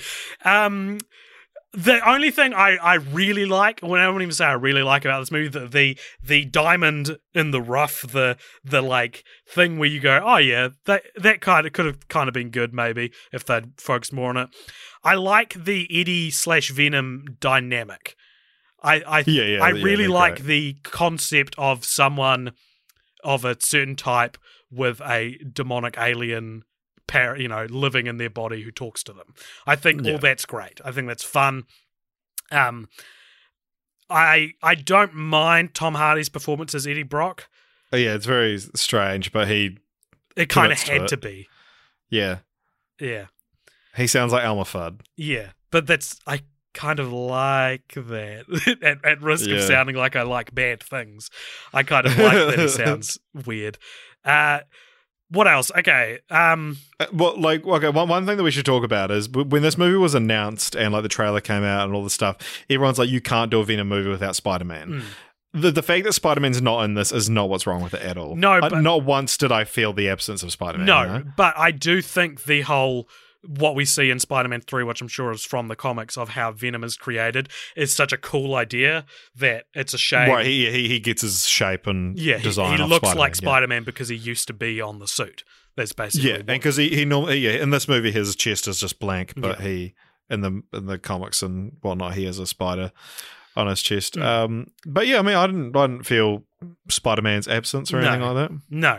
Um, I okay. Let's rattle off the bad things about this movie. Okay, um, one, and I'm going to say it because I know it's your favorite thing to say, but um, that Venom's character arc is introduced and resolved in one sentence. It's so funny. It is. It, it's got to be one of the like, one of the like worst character arcs in film history. Well, not the the, the the arc itself. Like, if you explained it to me in a sentence, isn't bad, but the the way it's handled in the movie Well, is it, it is explained to you in a sentence. Exactly. In the movie. Is it's it's just laughable. So like he he basically says, I came to Earth because I was gonna destroy all humans, but I ended up liking you, Eddie, and now I want to save all humans. And he says that at the end of the, like towards the start of the last act, and it's like, what the fuck? There's nothing about like earlier in the movie that and, and like Venom himself does not show up in this movie until very late in the or later in the game than I would have liked. And Mm. You know, that's if you'd introduced him at the start, you could have had him be more of a a monster and then slowly learns to to love because I feel like the plot of the main plot of the movie happens within one night anyway. Yeah, yeah. He like jumps to the top of a building and he's like, "It's quite beautiful from up here," and it's like that's his character moment. That's his resolve. That's him changing his arc, which we haven't been told about yet, um, to be what it is. Yeah, yeah, it's um, it's quite funny. But there's also the bit where Ed- uh, Venom tells Eddie that he's like, like you on my home planet, I'm quite a loser. Mm. And it's like I I wish they'd leaned into that more because there's the bit that from the trailer that everyone hated where he's like, I'm gonna eat your all your legs and arms, and then uh, you'll just be this armless, legless thing rolling down the street like a turd in the wind. And then if if when they left, Venom's like, was that threatening? And Eddie's like, nah, that was real lame. like, because it's also the last scene in the movie. Yeah, but yeah. like, yeah, if the movie had ended with Eddie being like, that was real lame. Yeah. like, it would have fixed the problem of the trailer, but also just like make Ven- because everyone's like, oh, Venom's actually like makes lame jokes in the comics and it's fine. Mm. But yeah, like, ha- lean into the fact that this is a real lame person or parasite symbiote that is trying to act cool and failing. Call me a Marvel shill, but it needed more undercutting. it needed more, mo- like undercutting serious moments with jokes because the Yeah. rest of the movie's so hard going that it's like, if you guys aren't gonna tell me that it's bad, I'm gonna tell you that it's bad. Yeah, like imagine yeah. if, if when Venom was like, um, you know, I actually was gonna kill you guys, but now I, I quite like humans. Tom like Eddie's like, You're telling me this now? This is not this is not growth, Venom. This is not character Yeah. growth for you to delete. I had no idea. This means nothing to me. As far as I've known, you've just been this, you know, uh, armless, legless thing. um, and the other big thing that people always talk about when they talk about what's wrong with Venom is that the the villain Riot is just a, Big grey version a of big grey version of Venom, and they fight in the night. That was a good decision. Yeah, it, I think it is also for budgetary reasons. Mm. Um, but yeah, it's, Carlton uh, Drake. Yes, That's yeah. that's Riz Ahmed's character's name. I forgot Yeah, Riz Ahmed's name the other day, and I was like, "What's his name?" I just couldn't remember. Why is there good things about this movie? She Venom's real sexy. Oh, I actually like from a it's it's just a cool moment in the film that Venom gets passed back to Eddie when they make out. Yeah. Does that God? Michelle Williams is trash in this movie. Her performance, it's like, it's like just don't show up to set. Yeah. If you're not, if you're going to be this bad in the movie. Yeah, agreed. It's just it's it's pretty bad. It's pretty it's so we'll get to this more a bit later, but Venom the reason we covered it on a Spider-Man episode is that the Venom movie that we got was more or less in production after Spider-Man 3. Um Yeah. so it is in the Spider-Man Yeah. and, And, also the, the the other um shitty thing about Venom is it's not even the best Venom movie of 2018. like uh, upgrade. Up, there was a movie called Upgrade that came out last year. If you haven't seen it, you should definitely check it out. It's literally just like a guy, Logan um, Marshall Green, um, who looks like Tom Hardy, Yeah. and you, you'd be forgiven for thinking it is him. I thought it was him when I first saw the trailer. yeah, he uh, he gets this like he gets paralyzed, and he gets this chip in the back of his neck that um allow, you know can control his body, and so there's it has fight scenes where he's like beating all these dudes off, um, and but his face is like, Ugh. Mm. Exactly like in Venom, and it's it's such a cool movie Yeah. as well. The camera work in it is, was awesome. Yeah.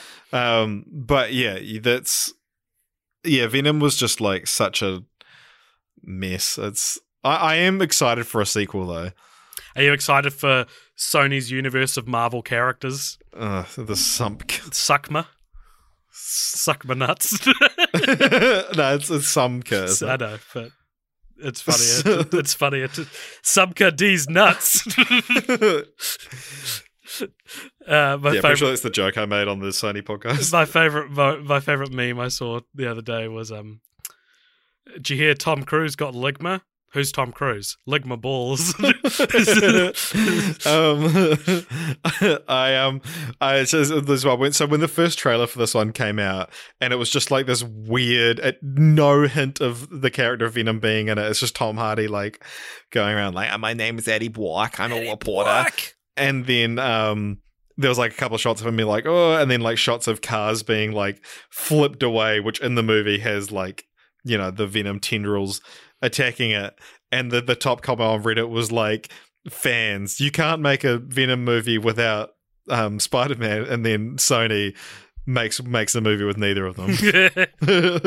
well, hey, look, proving how diverse the Spider-Man IP can be, though. Uh, we have got one last Spider-Man film to talk about, Richard, and it came out in the same year as Venom, and as we said before, is the highest-rated one on Rotten Tomatoes. Um, we're of course talking about Spider-Man Into the Spider-Verse. Um, so this film was first put on people's radar in the Sony email leak of 2014. Uh, it was revealed that Phil Lord and Chris Miller were working on it. So if you don't know those guys, they're kind of the the captains of of really fun meta comedies, um, such as yeah, b- movies that sound like a bad idea, Yeah. and then end up being amazing. yeah, yeah. So 21 Jump Street, Lego Movie, Cloudy with a Chance of Meatballs. Yeah, uh, they nearly did Solo and then dropped out or got fired from Solo, and Solo went from being this sounds like a bad idea, except Chris and Chris Lord and uh, Chris Miller and Phil Lord are working on it too. This movie was a bad idea, uh, and um, it sounds like from what I looked into, it sounds like a lot of what's great and unique about this film comes from them, like the art style and the idea Yeah. to set it, to focus on Miles Morales Because it was written by one of them, I think. Yeah. Yeah um, I think this film is an excellent example of what difference a, com- a producer can make. Yeah. Because Spider Man seems to be at its worst when it's just Sony uh, producers figuring it out themselves. And it's at its best when someone like Sam Raimi or Kevin Feige or Lord and Miller Yeah. step in. You know, yeah. Yeah, not Av- Avi Arad. or Kath- Kathleen, Catherine. There's, no, there's a lady, what's her name? Uh, boy, she threw a sandwich at um at Feige. Yeah, and she was talking about how Venom might be in the MCU, and Kevin Feige was like, "No." uh, I don't think so, Tim. yeah. Um, Into the Spider Verse continues. Like having rewatched it, I, it's just Amy I, Pascal. Amy. Oh, I was thinking of Kathleen Kennedy. Yeah. Um, who's the Star Wars lady who's pretty good at her job. um, Into the Spider Verse. After rewatching it, I'm just like, man, this is just a candy shop of a movie. It's such a good movie. It's so good. There is so much to enjoy, and as it coming in at the end of our franchise, like the last Spider-Man movie we're going to be talking about, it is all the best elements of every other continuity. It has the comic book reality of Raimi. It has the quippy Peter Parker of the Amazing Spider-Man. It has the realistic characters of Spider-Man: Homecoming. I don't know what Venom yeah. It What is Venom has to offer. um and also it's it's more i wonder i i feel like that we could very easily get fatigued by this but i wonder if every ip that's as tired and overdone as something like spider-man needs an into the spider-verse like we need Yeah. a batman movie where it's real meta and they make fun of what and we can't actually we did get that we got the You got Lego Lego Batman. yeah. batman movie good point um, I don't know, a Star Wars one then, like a a animated cinema release Star Wars movie that makes fun of the prequels and you know, like yeah. Yeah. Like, um, I remember because because you and I actually saw this movie together. yeah, we did. Um, yeah, which is which is rare for us these days. Mm. But um, yeah, you at the end of it, you said it's rare to see a movie that makes every single correct creative decision. Totally. And that's what it feels like. Is that everything about it is so enjoyable. You could watch this movie on mute and and fall in love with it. You could watch Oh, the this, animation is fucking beautiful. Yeah, you could watch this movie without visual and just listen to it, and you'd probably have a good time. Do, do you want to describe the animation in case people haven't seen them? Do you know much about Oh, it? it's like um, it- it's like a combination of like 3D animation and like rotoscoping.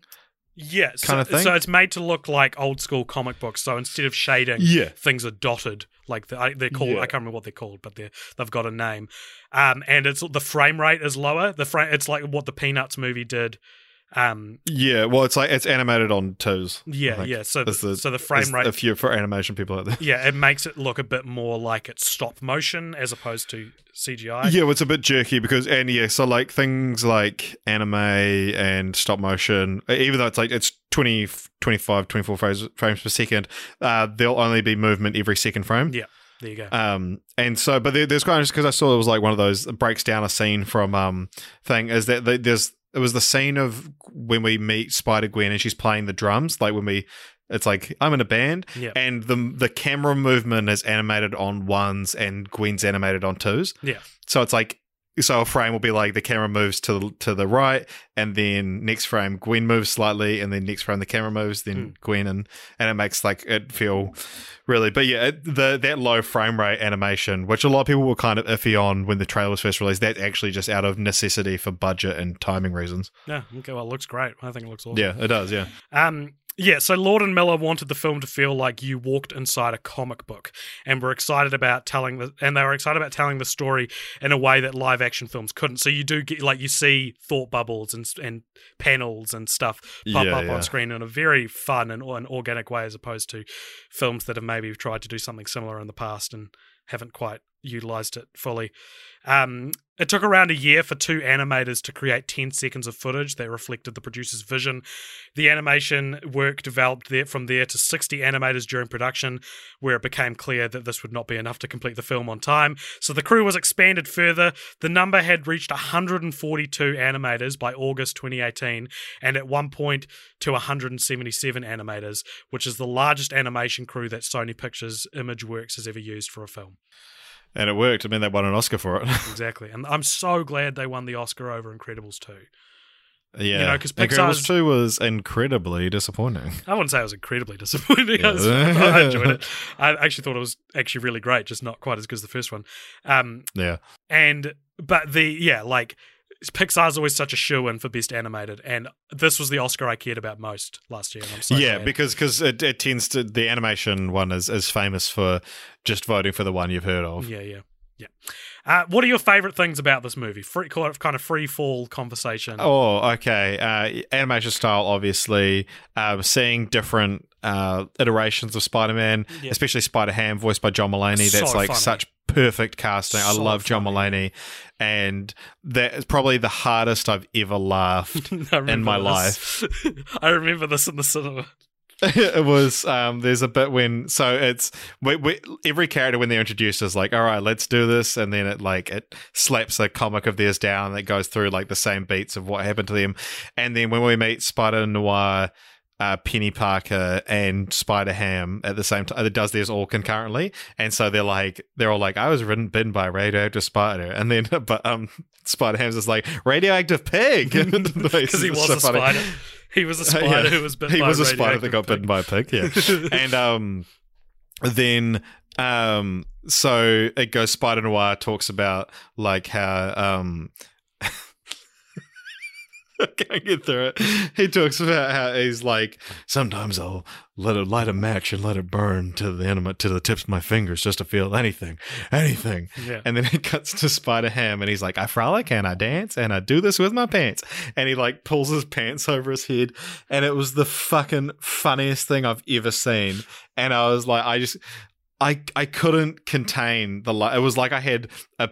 A symbiote living inside of me, but that symbiote was laughter, and it just had to come out. And it was like, oh my god, I, I, I didn't hear the next five minutes of the movie because I was just You were deaf. doubled over in like tears at that, and it was like, oh my god, I couldn't believe that that wasn't what everyone was talking about in the movie. The, the other so line I really like from Spider Ham is, "I just washed my hands. That's why they're wet." it's such Yeah. a that's No how many times reason. they happen to you. You know, Like, um, yeah. My favorite joke. I texted you about this when we watched it. I think I've messaged you because I've seen this movie twice in the last month. Um, yeah, I've seen it. Yeah, I've seen it a few times. and I, I think I've messaged you both times. But right at the end of the film, um, they're having this big battle with um, uh, female Doc Ock and uh, Wilson Fisk Kingpin, while like the Hadron Collider thing is like opened up all the universes and everything is exploding and going crazy and it's and it's wild. And um, Doc Ock is like moving towards the characters. There's there's Gwen, um, OG Spider Man, and Miles Morales Spider Man and she's moving towards them and she's she's like doing her she's like yeah you're gonna gonna kill you. She's like gonna about to you know deliver her she's delivering her evil villain monologue at the height of her power. And then just before she gets to them like because because the alternate dimensions are making bits of new york alternate new york fly everywhere a bus just crashes into her like and then it cuts to i'm gonna I'm, i apologize for the like inherent problems with describing a joke but it it bashes into her and it cuts to the, the three shot of Miles, Peter, and Gwen, and Peter puts his hand over his mouth in shock, and then in the same movement puts an, a hand on Miles's shoulder, and it's so fucking profoundly funny to see that reaction. Like it's not enough for him to just put his hand over his mouth. The fact that he puts his hand on Miles's shoulder. There was a big earthquake in Christchurch a number of years ago. You've probably heard about it, and there are a lot of aftershocks. I have heard about Yeah. that.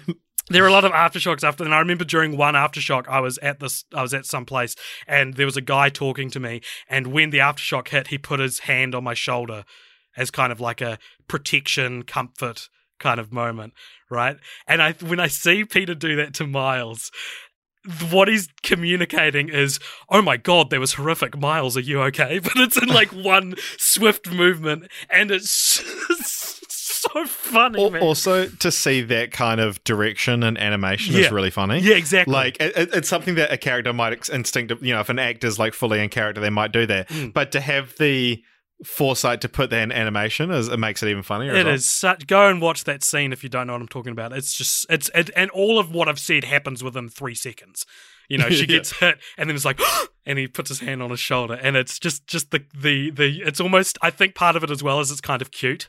Their their like friendship is so yeah. wholesome. It's, it's that it's that looking out for a friend thing. yeah, yeah, yeah. Um, yeah, I mean, oh, there- there's there, like like like we said, there's just so much to love about this film. It's it's hilarious as well, and like, Mm. and it, it does so many things right, and oh, the cast is amazing. I love Brian Tyree Henry, who's like one of the best actors working today. Mm, he- like he plays just pops up in everything, Dad. and he's incredible. He's his, he's his dad, and then also Mahershala Ali, again one of the best actors working today, Yeah. is um, plays Uncle Aaron. Jake Johnson, ends one of the best the- the actors proud- working today, plays Peter B. Yeah, one of the worst actors. you don't like Jake Um, Johnson?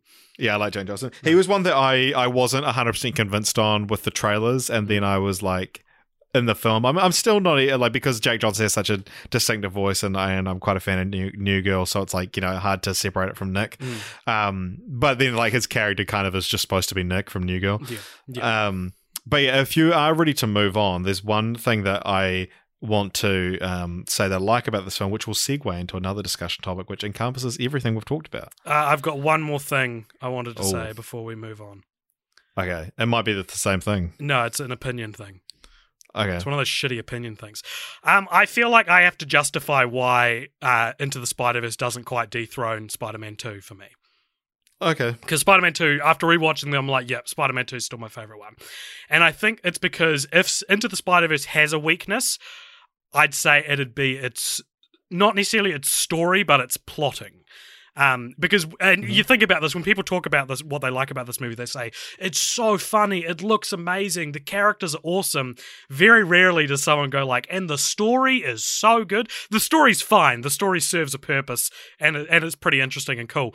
But to me, I think a lot of uh, like there's a lot of coincidences in this film. Like Miles stumbles into Spider-Man and Green Goblin's fight. Um, his uncle happens to be the Prowler. Uh, he happens to f- to have a Spider-Man comic, which explains the powers to him. You know, like it's very a lot. Of, there's a lot of convenience, which is very comic booky. So Yeah. good on it. Um, but I think the worst moment, or at least the less, I should not want to use the word any negative words. So I'll say like the less developed moment for me is how the other spider people they they're like Miles, we've got to do this without you because you're just not good at using your at controlling your powers. Um, and then they leave, and he gets so upset that he's just able to control everything, and it doesn't really feel like he learns or goes through anything to that. Like he like he doesn't have a level up moment.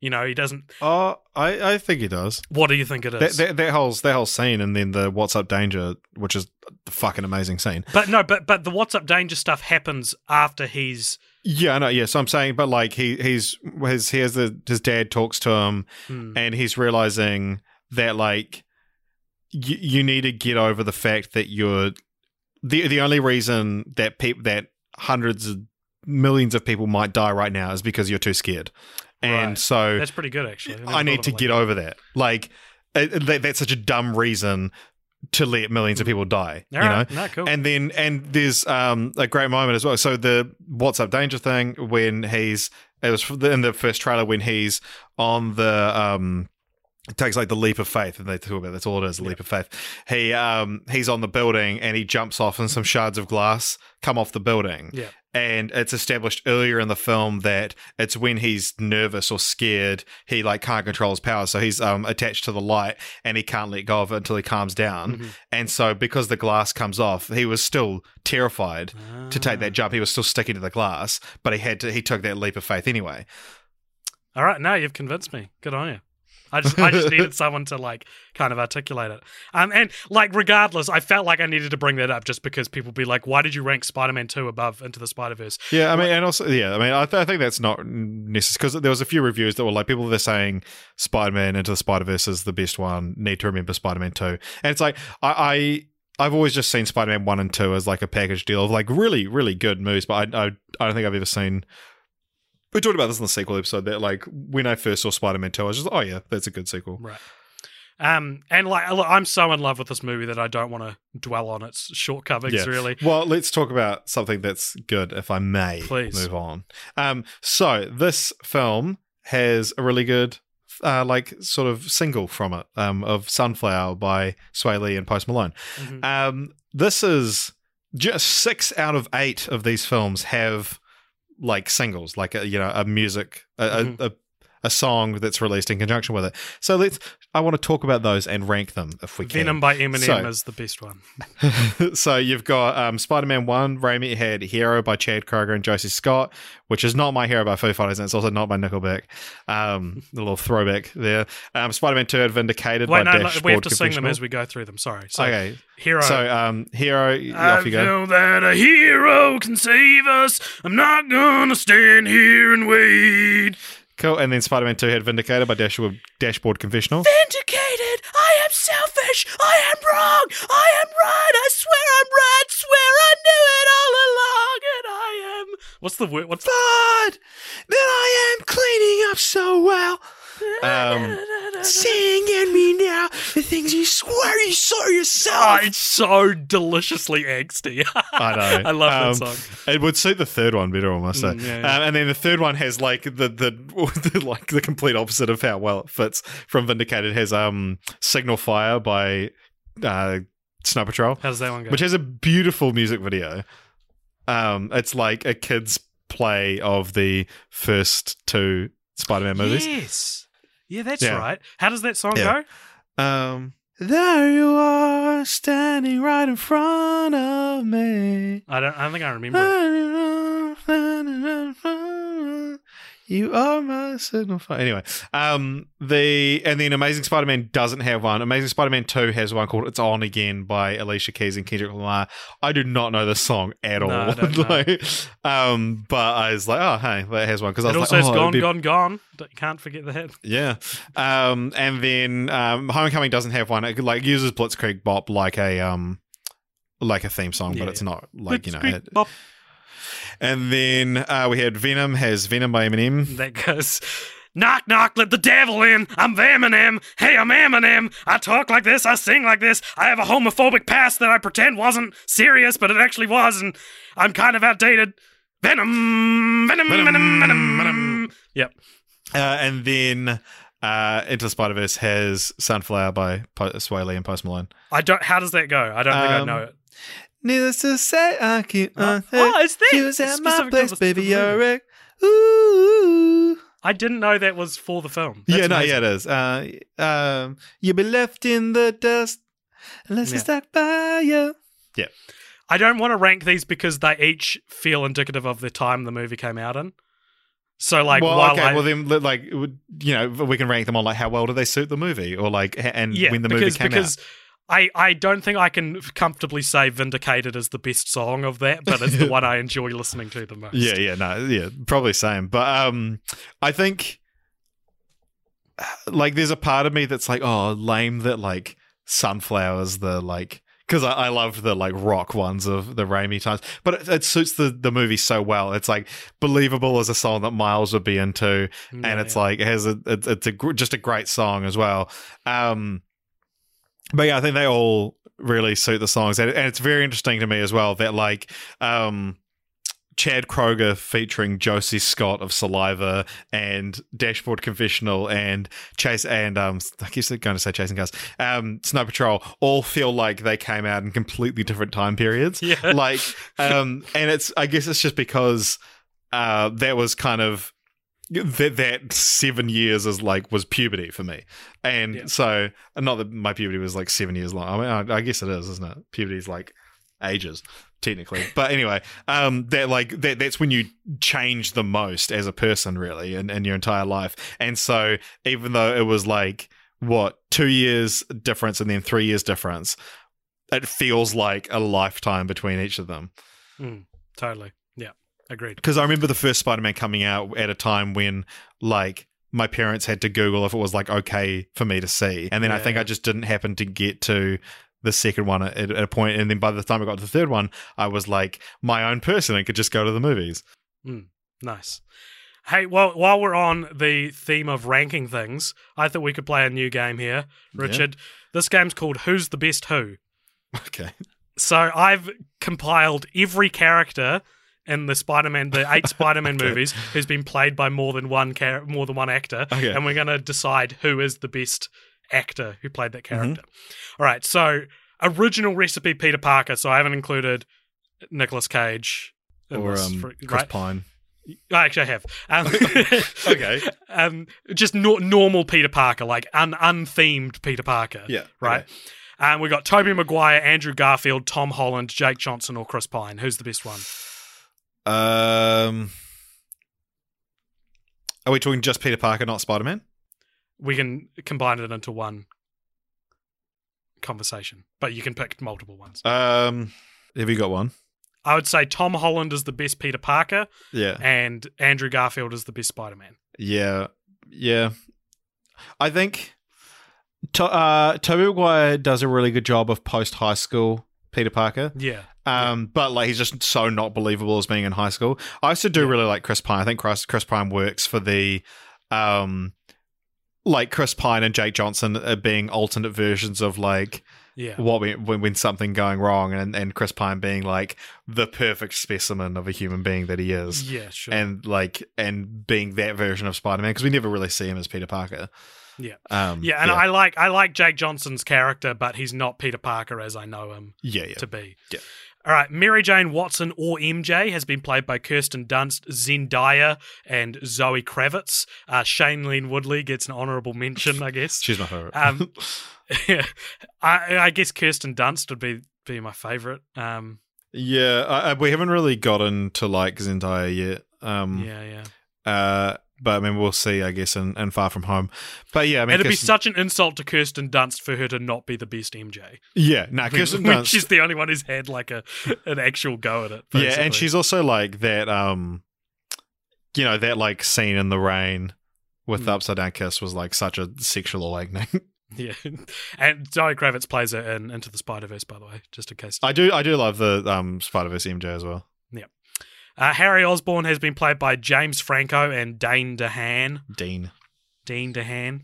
Who's the best one of those two? Um, I was actually thinking about this. I really like Dean DeHaan's um, uh, Harry, Hmm. but it's just like ruined in the same movie that it's introduced. I'd say I'd say it, I'd put I'd give it a draw because they each fit their each each of their series Yeah, yeah, yeah, perfectly. yeah. Like, um, and they're they're also yeah, they're kind of different interpretations of it. Like, Harry, um, uh, Raimi's one, or Franco's one, is like a douchey frat boy who's always had everything, whereas Mm. like, um, he's Dean is like more of a um prep a preppy kind of statesman. Yeah. that's that's Yeah. always had everything. All right, Norman Osborn slash Green Goblin has been played by Willem Dafoe, Chris Cooper in The Amazing Spider-Man, and Jorma Taccone. Did you know he played you're him in, yeah. in, in into into the Spider Verse. Yeah. so I mean, this this goes to Dafoe, right? Uh, yeah, yeah. Um, but yeah, Jorma is on, on basically only does like yelling sounds in this one. right. But yeah, Um, Doctor Octavia slash Doctor Octopus has been played by Alfred Molina or Kathryn Hahn. it's uh, it's Melina. Yeah. But okay, yes, Melina's great, like classic Doc Ock. But I love the Yeah. the design of Kathryn Hahn's Doctor Octavius. Dr. yeah, she's Olivia great, but it's like Alfred Molina is like one of the best comic book villains. for sure, for sure. and- but and his perform- well, I, yeah. what- I wanted to mention just like I love that the in into the Spider Verse the tentacles are made out of like this puffy, squishy, um, yeah, they're like, like, like a silicon material. material. Yeah. yeah, like a silicon thing, and it's like oh, that's so cool. And I love just her character design is is it, Yeah. and she doesn't look She- like a her- generic with her hair character. up, and so she looks like an Yeah. octopus. Yeah, she yeah she looks like a yeah. That's a good point. I never even um, clicked with that, but Hmm. it's more just like she's such a specific looking person. You know what I mean? So it's not just like Yeah. And I, generic. do, and I do love Kathryn female Hahn as well. character. She's always great. Yeah, same. Um, Eddie Brock or Venom has been played by Topher Grace or Tom Hardy. Now this one, one of these needs to win, but which one will it be? yeah, I mean, I guess Tom Hardy. yeah, Yeah. yeah. Uh, Gwen Stacy has been played by Bryce Dallas Howard, Emma Stone, and Hailee Steinfeld. Hailee Steinfeld. Yeah, yeah, agreed. I, I Ca- love the Spider Gwen in that. She's like, yeah. oh, she's so beautiful as well in that. Yeah, Which is fine to say because she's animated. I'm not obje- objectifying her. she's not real. uh, Captain George Stacy has been played by James Cromwell and Denis Leary. Where? Denis Leary does way more as the yeah, character. yeah, yeah. Well, so Denis Leary looks a lot like him in the comics. Um, Aaron Davis slash Prowler has been played by Donald Glover and Mahershala Ali, which to me is mind blowing. I don't know, just that those two, they're both very like in demand actors Yeah. playing very different interpretations of the character. Yeah, Um, I actually don't really like um, Donald Glover's one. I'd love to see him fleshed out more, Mm. but um, Oh, it's it's easily Mahershala just because again he has more, he's yeah, done more as Yeah. the character. Yeah, yeah. And you get to see the the mentor side of him as well, which is cool. Yeah, this this is one that I didn't know until I looked up this the like found the table of, of actors Yeah. and characters. J. Jonah Jameson has been played by J.K. Simmons and Stan Lee. yeah, in the the um, post credit scene of um, amazing uh, the into the Spider Verse, which Yeah. is cool. That um, his dream all his life apparently was to play J. Jonah Jameson, and Oh, then he cool. finally got it. It was it was the second film released after his death, which is Mm. annoying that Venom ruined that because his first posthumous cameo is in Venom, but then he has Yeah. this really poignant one in um into the Spider Verse, which was like came out just a little bit after.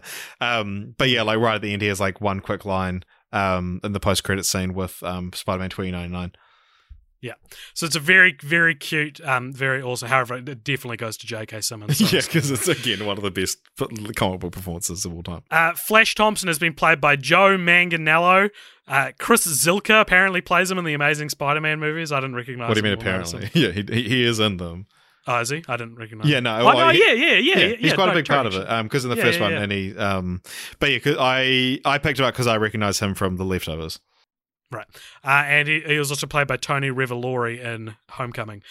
Uh, what's the best one here? Uh, I actually, um, I don't have a favorite because I don't think any of them are particularly noteworthy. Not because yeah, they're all I don't know. Um. I, I do quite like Tony Revolori's like not. It's not necessarily his interpretation, but that that interpretation of like a, a Mm. bully who's still a nerd himself. But like, Yeah. um, yeah, I, I Chris Zylka's one's quite good because he's he's probably the most fleshed out one in terms of.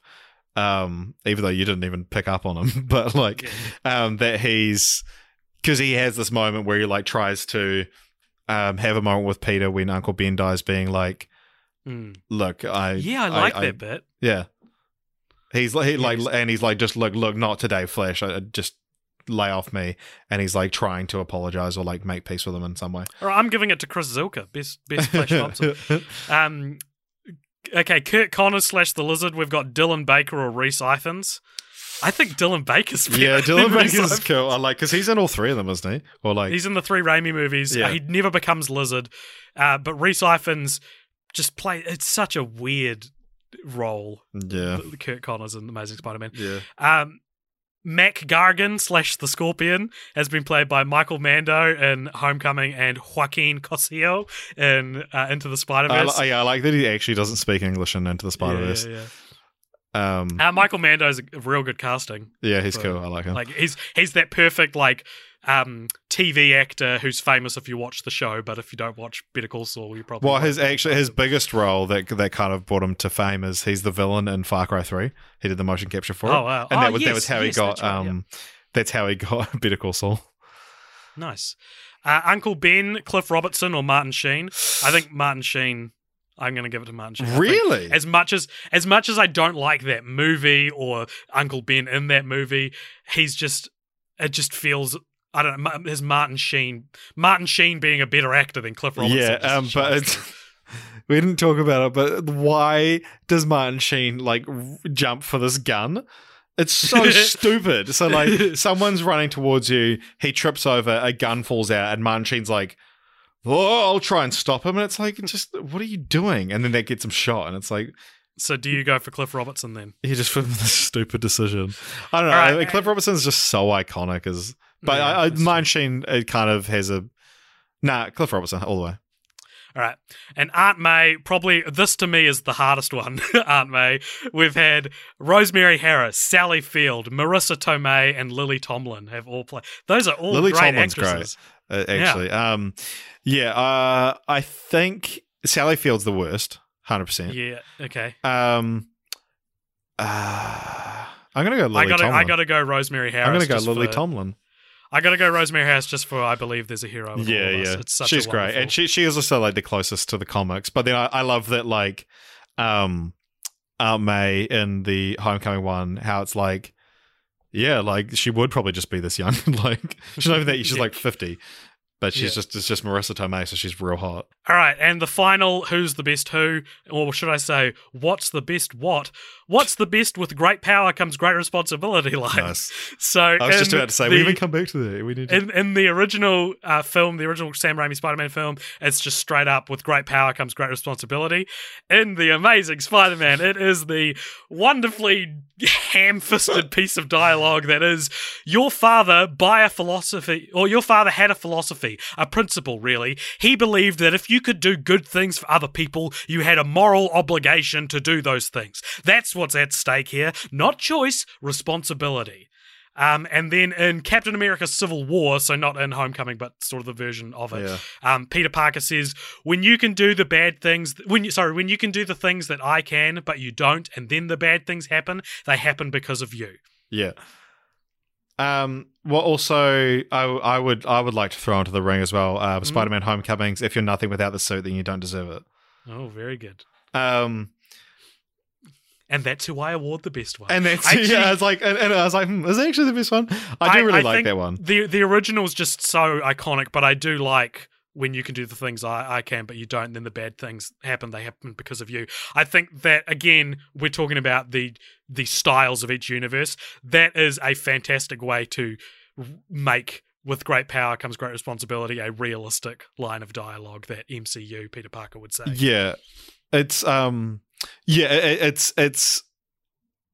It- it- like uh, MCU Peter Parker could have been told with great great power comes Hmm. great responsibility, and that's his way of understanding that. Yeah. like that that that's a what is for like fifteen year old kid retelling that, you know. Uh, Yeah. But obviously, with great power comes great responsibility. Is so iconic. But I do love uh, the way that the if you're nothing without the suit, then you don't deserve it. Think well, then you shouldn't have it, or whatever the line is. Um, fits into the MCU. It's great. Um, all right, so let's just let's just race through titles. So we talked about this on the last time we did Spider Man. Alternate titles for Spider Man Two included The Amazing Spider Man, Spider Man No More, and Spider Man Two Lives. Two that right? lives. Two, two lives. Spider-Man two lives because it's about him living two lives. Um, and we also talked about how Rise of Electro is a pretty weird. Like you could have picked it's not about things. the rise of Electro. yeah, you could have picked a hundred things from from Sp- Amazing Spider-Man Two to give it its subtitle, and Rise of Electro is somehow the one that won. Um, Homecoming's fine. Uh, Venom's fine. Into the Spider Verse. I think I'm really looking forward to seeing what the sequels are going to be titled. There was a leak, or it could have been, it probably was fake, but I remember people being like, "Oh, the name for Sp- the Into the Spider Verse sequel has leaked, and it was called like Beginning of Spider Geddon or something yeah, like that, Edge of Spider Geddon. Edge of Spider Geddon." Yeah, which And is so- um, a comic thing because there was Okay. Spider Verse was the first big crossover between all the different um canons, and then they did Spider Geddon as well. I really like. So my my advice to the Into the Spider Verse producers is to make all the titles be combine like making a portmanteau of Spider Man in another word. Yeah, I think I think that's the key. yeah. Well, I mean, yeah, they've got two like spy. Uh, so be like into the Spider Verse, Edge of the uh, Edge of Spider Geddon, and then um, what's another like Edge or into kind of word? Dawn. Your Dawn of Rise. the Spider Apocalypse. Yeah, Spider Apocalypse is great. Uh, all right, Richard. Let's ask everyone if they want to be on our podcast. It's Hey, do you want to be on our podcast? Um, okay, so I'm gonna. This is a segment where we tweet someone who is involved in the franchise and see if they want to be on the podcast. This week we are tweeting at uh, O'Keefe Artist on Twitter. His Oh, name's nice. Patrick O'Keefe. He is the art director for Into the Spider Verse. I have actually messaged him on Instagram before he didn't reply, so I thought Twitter might be a, a better way to. I think he might be following us on Instagram.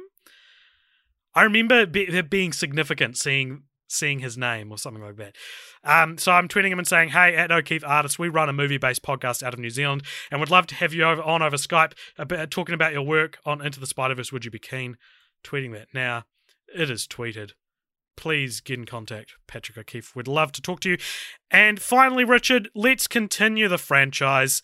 Um, this is where we pitch some sequels, but before we do that, there have already been a plethora of cancelled and upcoming sequels that I'll quickly race through now. Um, Raimi's Spider-Man 4, 5, and 6 were all at various stages of development before uh, the franchise was rebooted, with 4 having obviously the most groundwork laid before it was cancelled. Spider-Man 4 would have included Vulture as the main villain, played by John Malkovich, with Anne Hathaway playing Black Cat, and Bruce Campbell appearing as Mysterio for a quick cameo at the start of a montage, um, a quick cameo at the start of the movie during a montage of Spider-Man fighting B-list villains such as Mysterio, the Shocker, the Prowler, and Rhino, all of whom would later appear in Spider-Man films.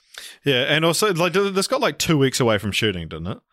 Maybe, I'm- probably. I'm, I'm pretty sure it got very close to happening. it says that, that I read that there were um there were four iterations of the script before, and Raimi reportedly like was like, I hate all of these. Yeah, there's there's an interview with Tobey Maguire from, uh, and he's like, yeah, we're shooting in like a month.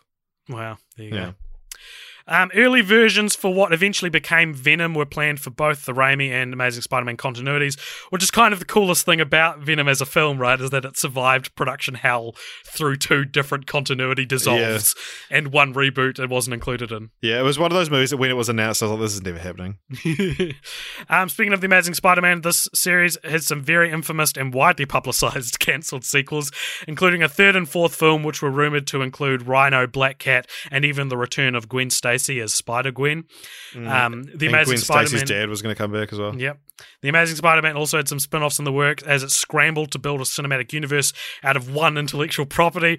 These spin offs included the aforementioned Venom film, a Sinister Six film, an unspecified female driven film, a sequel to the Venom film called Venom Carnage, and there are also rumors of a Black Cat film, and of course the Aunt May origin story where she was a spy or something. Yeah. There are a few continuations that are already actually happening and currently in progress. Most notably would be Spider-Man Far From Home, the Homecoming sequel due out in a month or so. Is it fair to call it a Homecoming sequel though? I think it's probably more a Endgame sequel, but Yeah. see how it goes. Um, and I would also expect, you know, there'll be a third MCU Spider-Man film following Yeah, presumably. following yeah. Far From Home. Venom 2 is currently scheduled for a 2020 release, and other films planned for Sony's universe of Marvel characters include Morbius the Living Vampire, starring Jared Leto, Which is filmed. Kraven the Hunter, and also a Silver Sable Black Cat movie called Silver and Black. We talked No, about all that's them. cancelled, I'm pretty sure. Is it? Yeah, I think so. Okay. Um, we talked about all these when we did our uh, What's Up with the with Sony Spider Man movies podcast last year. Um, you would be a fool to think the future sequels stop there, though, Richard, because Into the Spider Verse and Into the Spider Verse sequel is in early stages of planning, as we said before, as well as a Spider Gwen led female team up spin off, which may also see Gwen team up with Silk and the OG Spider Woman. And John Mulaney has also said he'd love to do a Spider Man, Spider Ham solo film, which focuses on a Watergate style conspiracy. Hell yeah, dude. Uh, and if you don't want to wait uh, there is a short Looney Tune style special feature which focuses on Spider Ham, uh, which we we've seen that right. Yeah, yeah, Yep, and um, that's great. Yeah, it's, it's, It's really it's, funny. it's uh, what he was doing immediately before getting sucked into the right. dimension. Yep, uh, and I feel like we should probably we've already kind of mentioned this, but the PlayStation Four game, um, Yeah. just that it's another mainstream Spider-Man continuity, And it's in fucking amazing. It's really good. Okay, my continuing the franchise. I want to build a cinematic universe out of the Spider-Man, the Spider-Verse canon, because I remember people were always like, "Oh, how are they going to make a cinematic universe out of just Spider-Man?" When Amazing Spider-Man was trying to do that, I've never thought that was a particularly bad idea. I think there are Yeah. enough Spider-Man characters to build a cinematic universe out Sure. of them. I just didn't want it to be in that continuity. Uh, but I love the Spider Verse continuity and would love to see that canon. So if you imagine Into the Spider Verse is the universe's equivalent of the Avengers or the team up movie, because ha- we haven't really seen a cinematic universe start with the team up movie, which I think is an interesting strategy Yeah, um, and potentially quite effective because you can just cancel it if it's bad and no one's going to be like they were trying to set up a cinematic universe. um, so I reckon, yeah, we start with that and then we split off so we get individual movies for each of the Spider People uh, before teaming up for a Spider Verse sequel with more characters and similar, you know, basically do the same thing the MCU do, where it's an Avengers movie and then individual movies. You can do Spy- a Spider Man noir movie, a Spider Ham movie, a Peni Parker movie, a Gwen Stacy movie. Then you can yeah, introduce other Spider People. yeah. Um, yeah. That's pretty similar to what I had. Um, I've got two kind of options. One is like just some. I'd love to see an Into the Spider Verse sequel. That's like priority number one for me. Mhm. Um, and there's there's plenty of ones you can include in it. Um, because they've obviously teased 2099, which is to be played by Oscar Isaac if he returns. yes, that he- was the other one I was going to. Yeah, yeah, yeah, we he, he plays him in, in the sequel, and he also um, has developed some kind of technology which allows you to jump from dimension to dimension.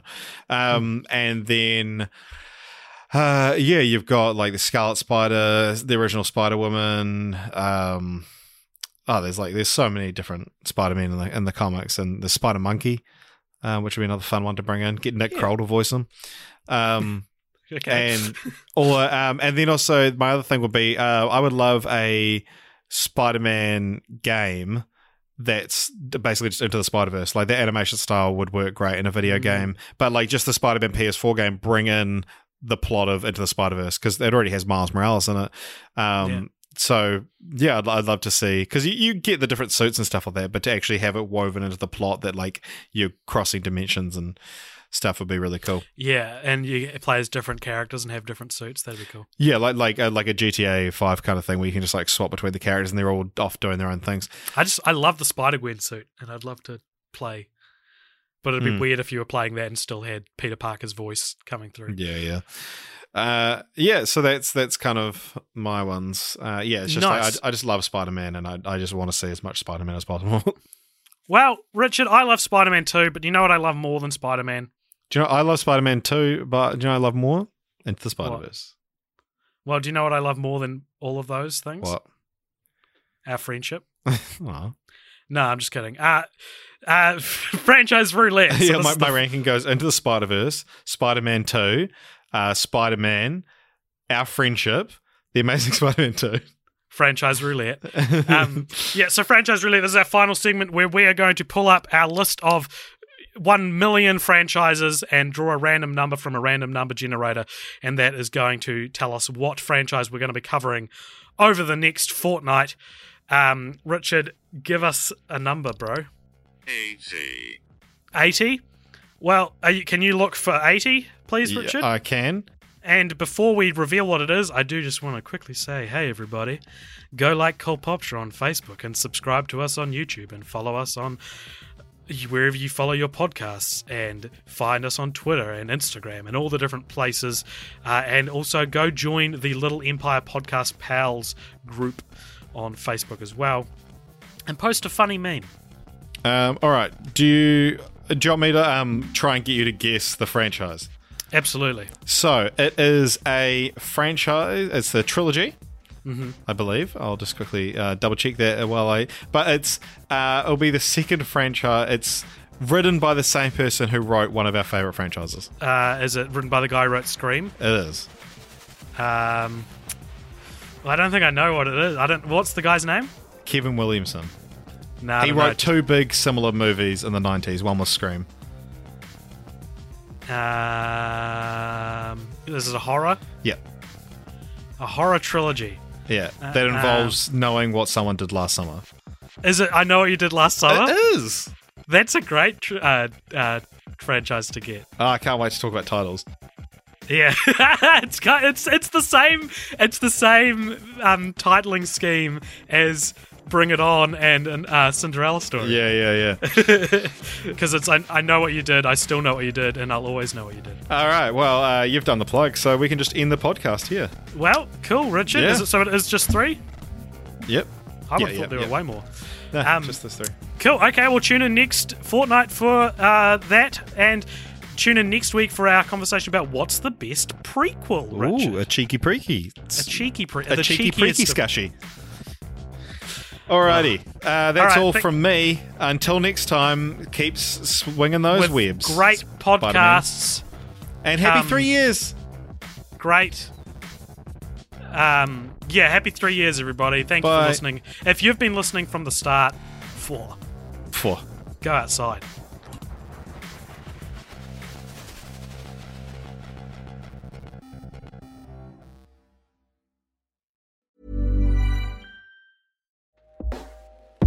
Hey everyone, I've been on the go recently Phoenix, Kansas City, Chicago.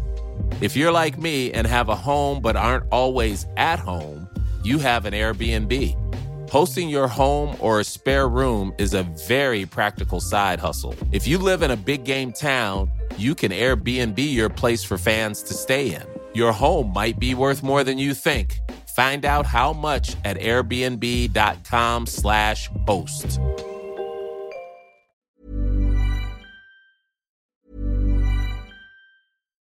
Do you love anime, gaming, movies, and discovering how your favorite pop culture affects everything you do? Then join us on Crunchyroll Presents The Anime Effect. I'm Nick Friedman. I'm Lee Alec Murray. And I'm Leah President. Every week, you can listen in while we break down the latest pop culture news and dish on what new releases we can't get enough of. Whether you love movies, I'm going to tell you all about the uh, hopeful 4K re release of Tron Legacy that happens. I'm right there with you. Or music. The music in this show Yeah. is absolutely incredible. Or anime. And under this mask is another mask. you can discover your new favorites right here on The Anime Effect. Listen every Friday wherever you get your podcast and watch full video episodes on Crunchyroll or on the Crunchyroll YouTube channel.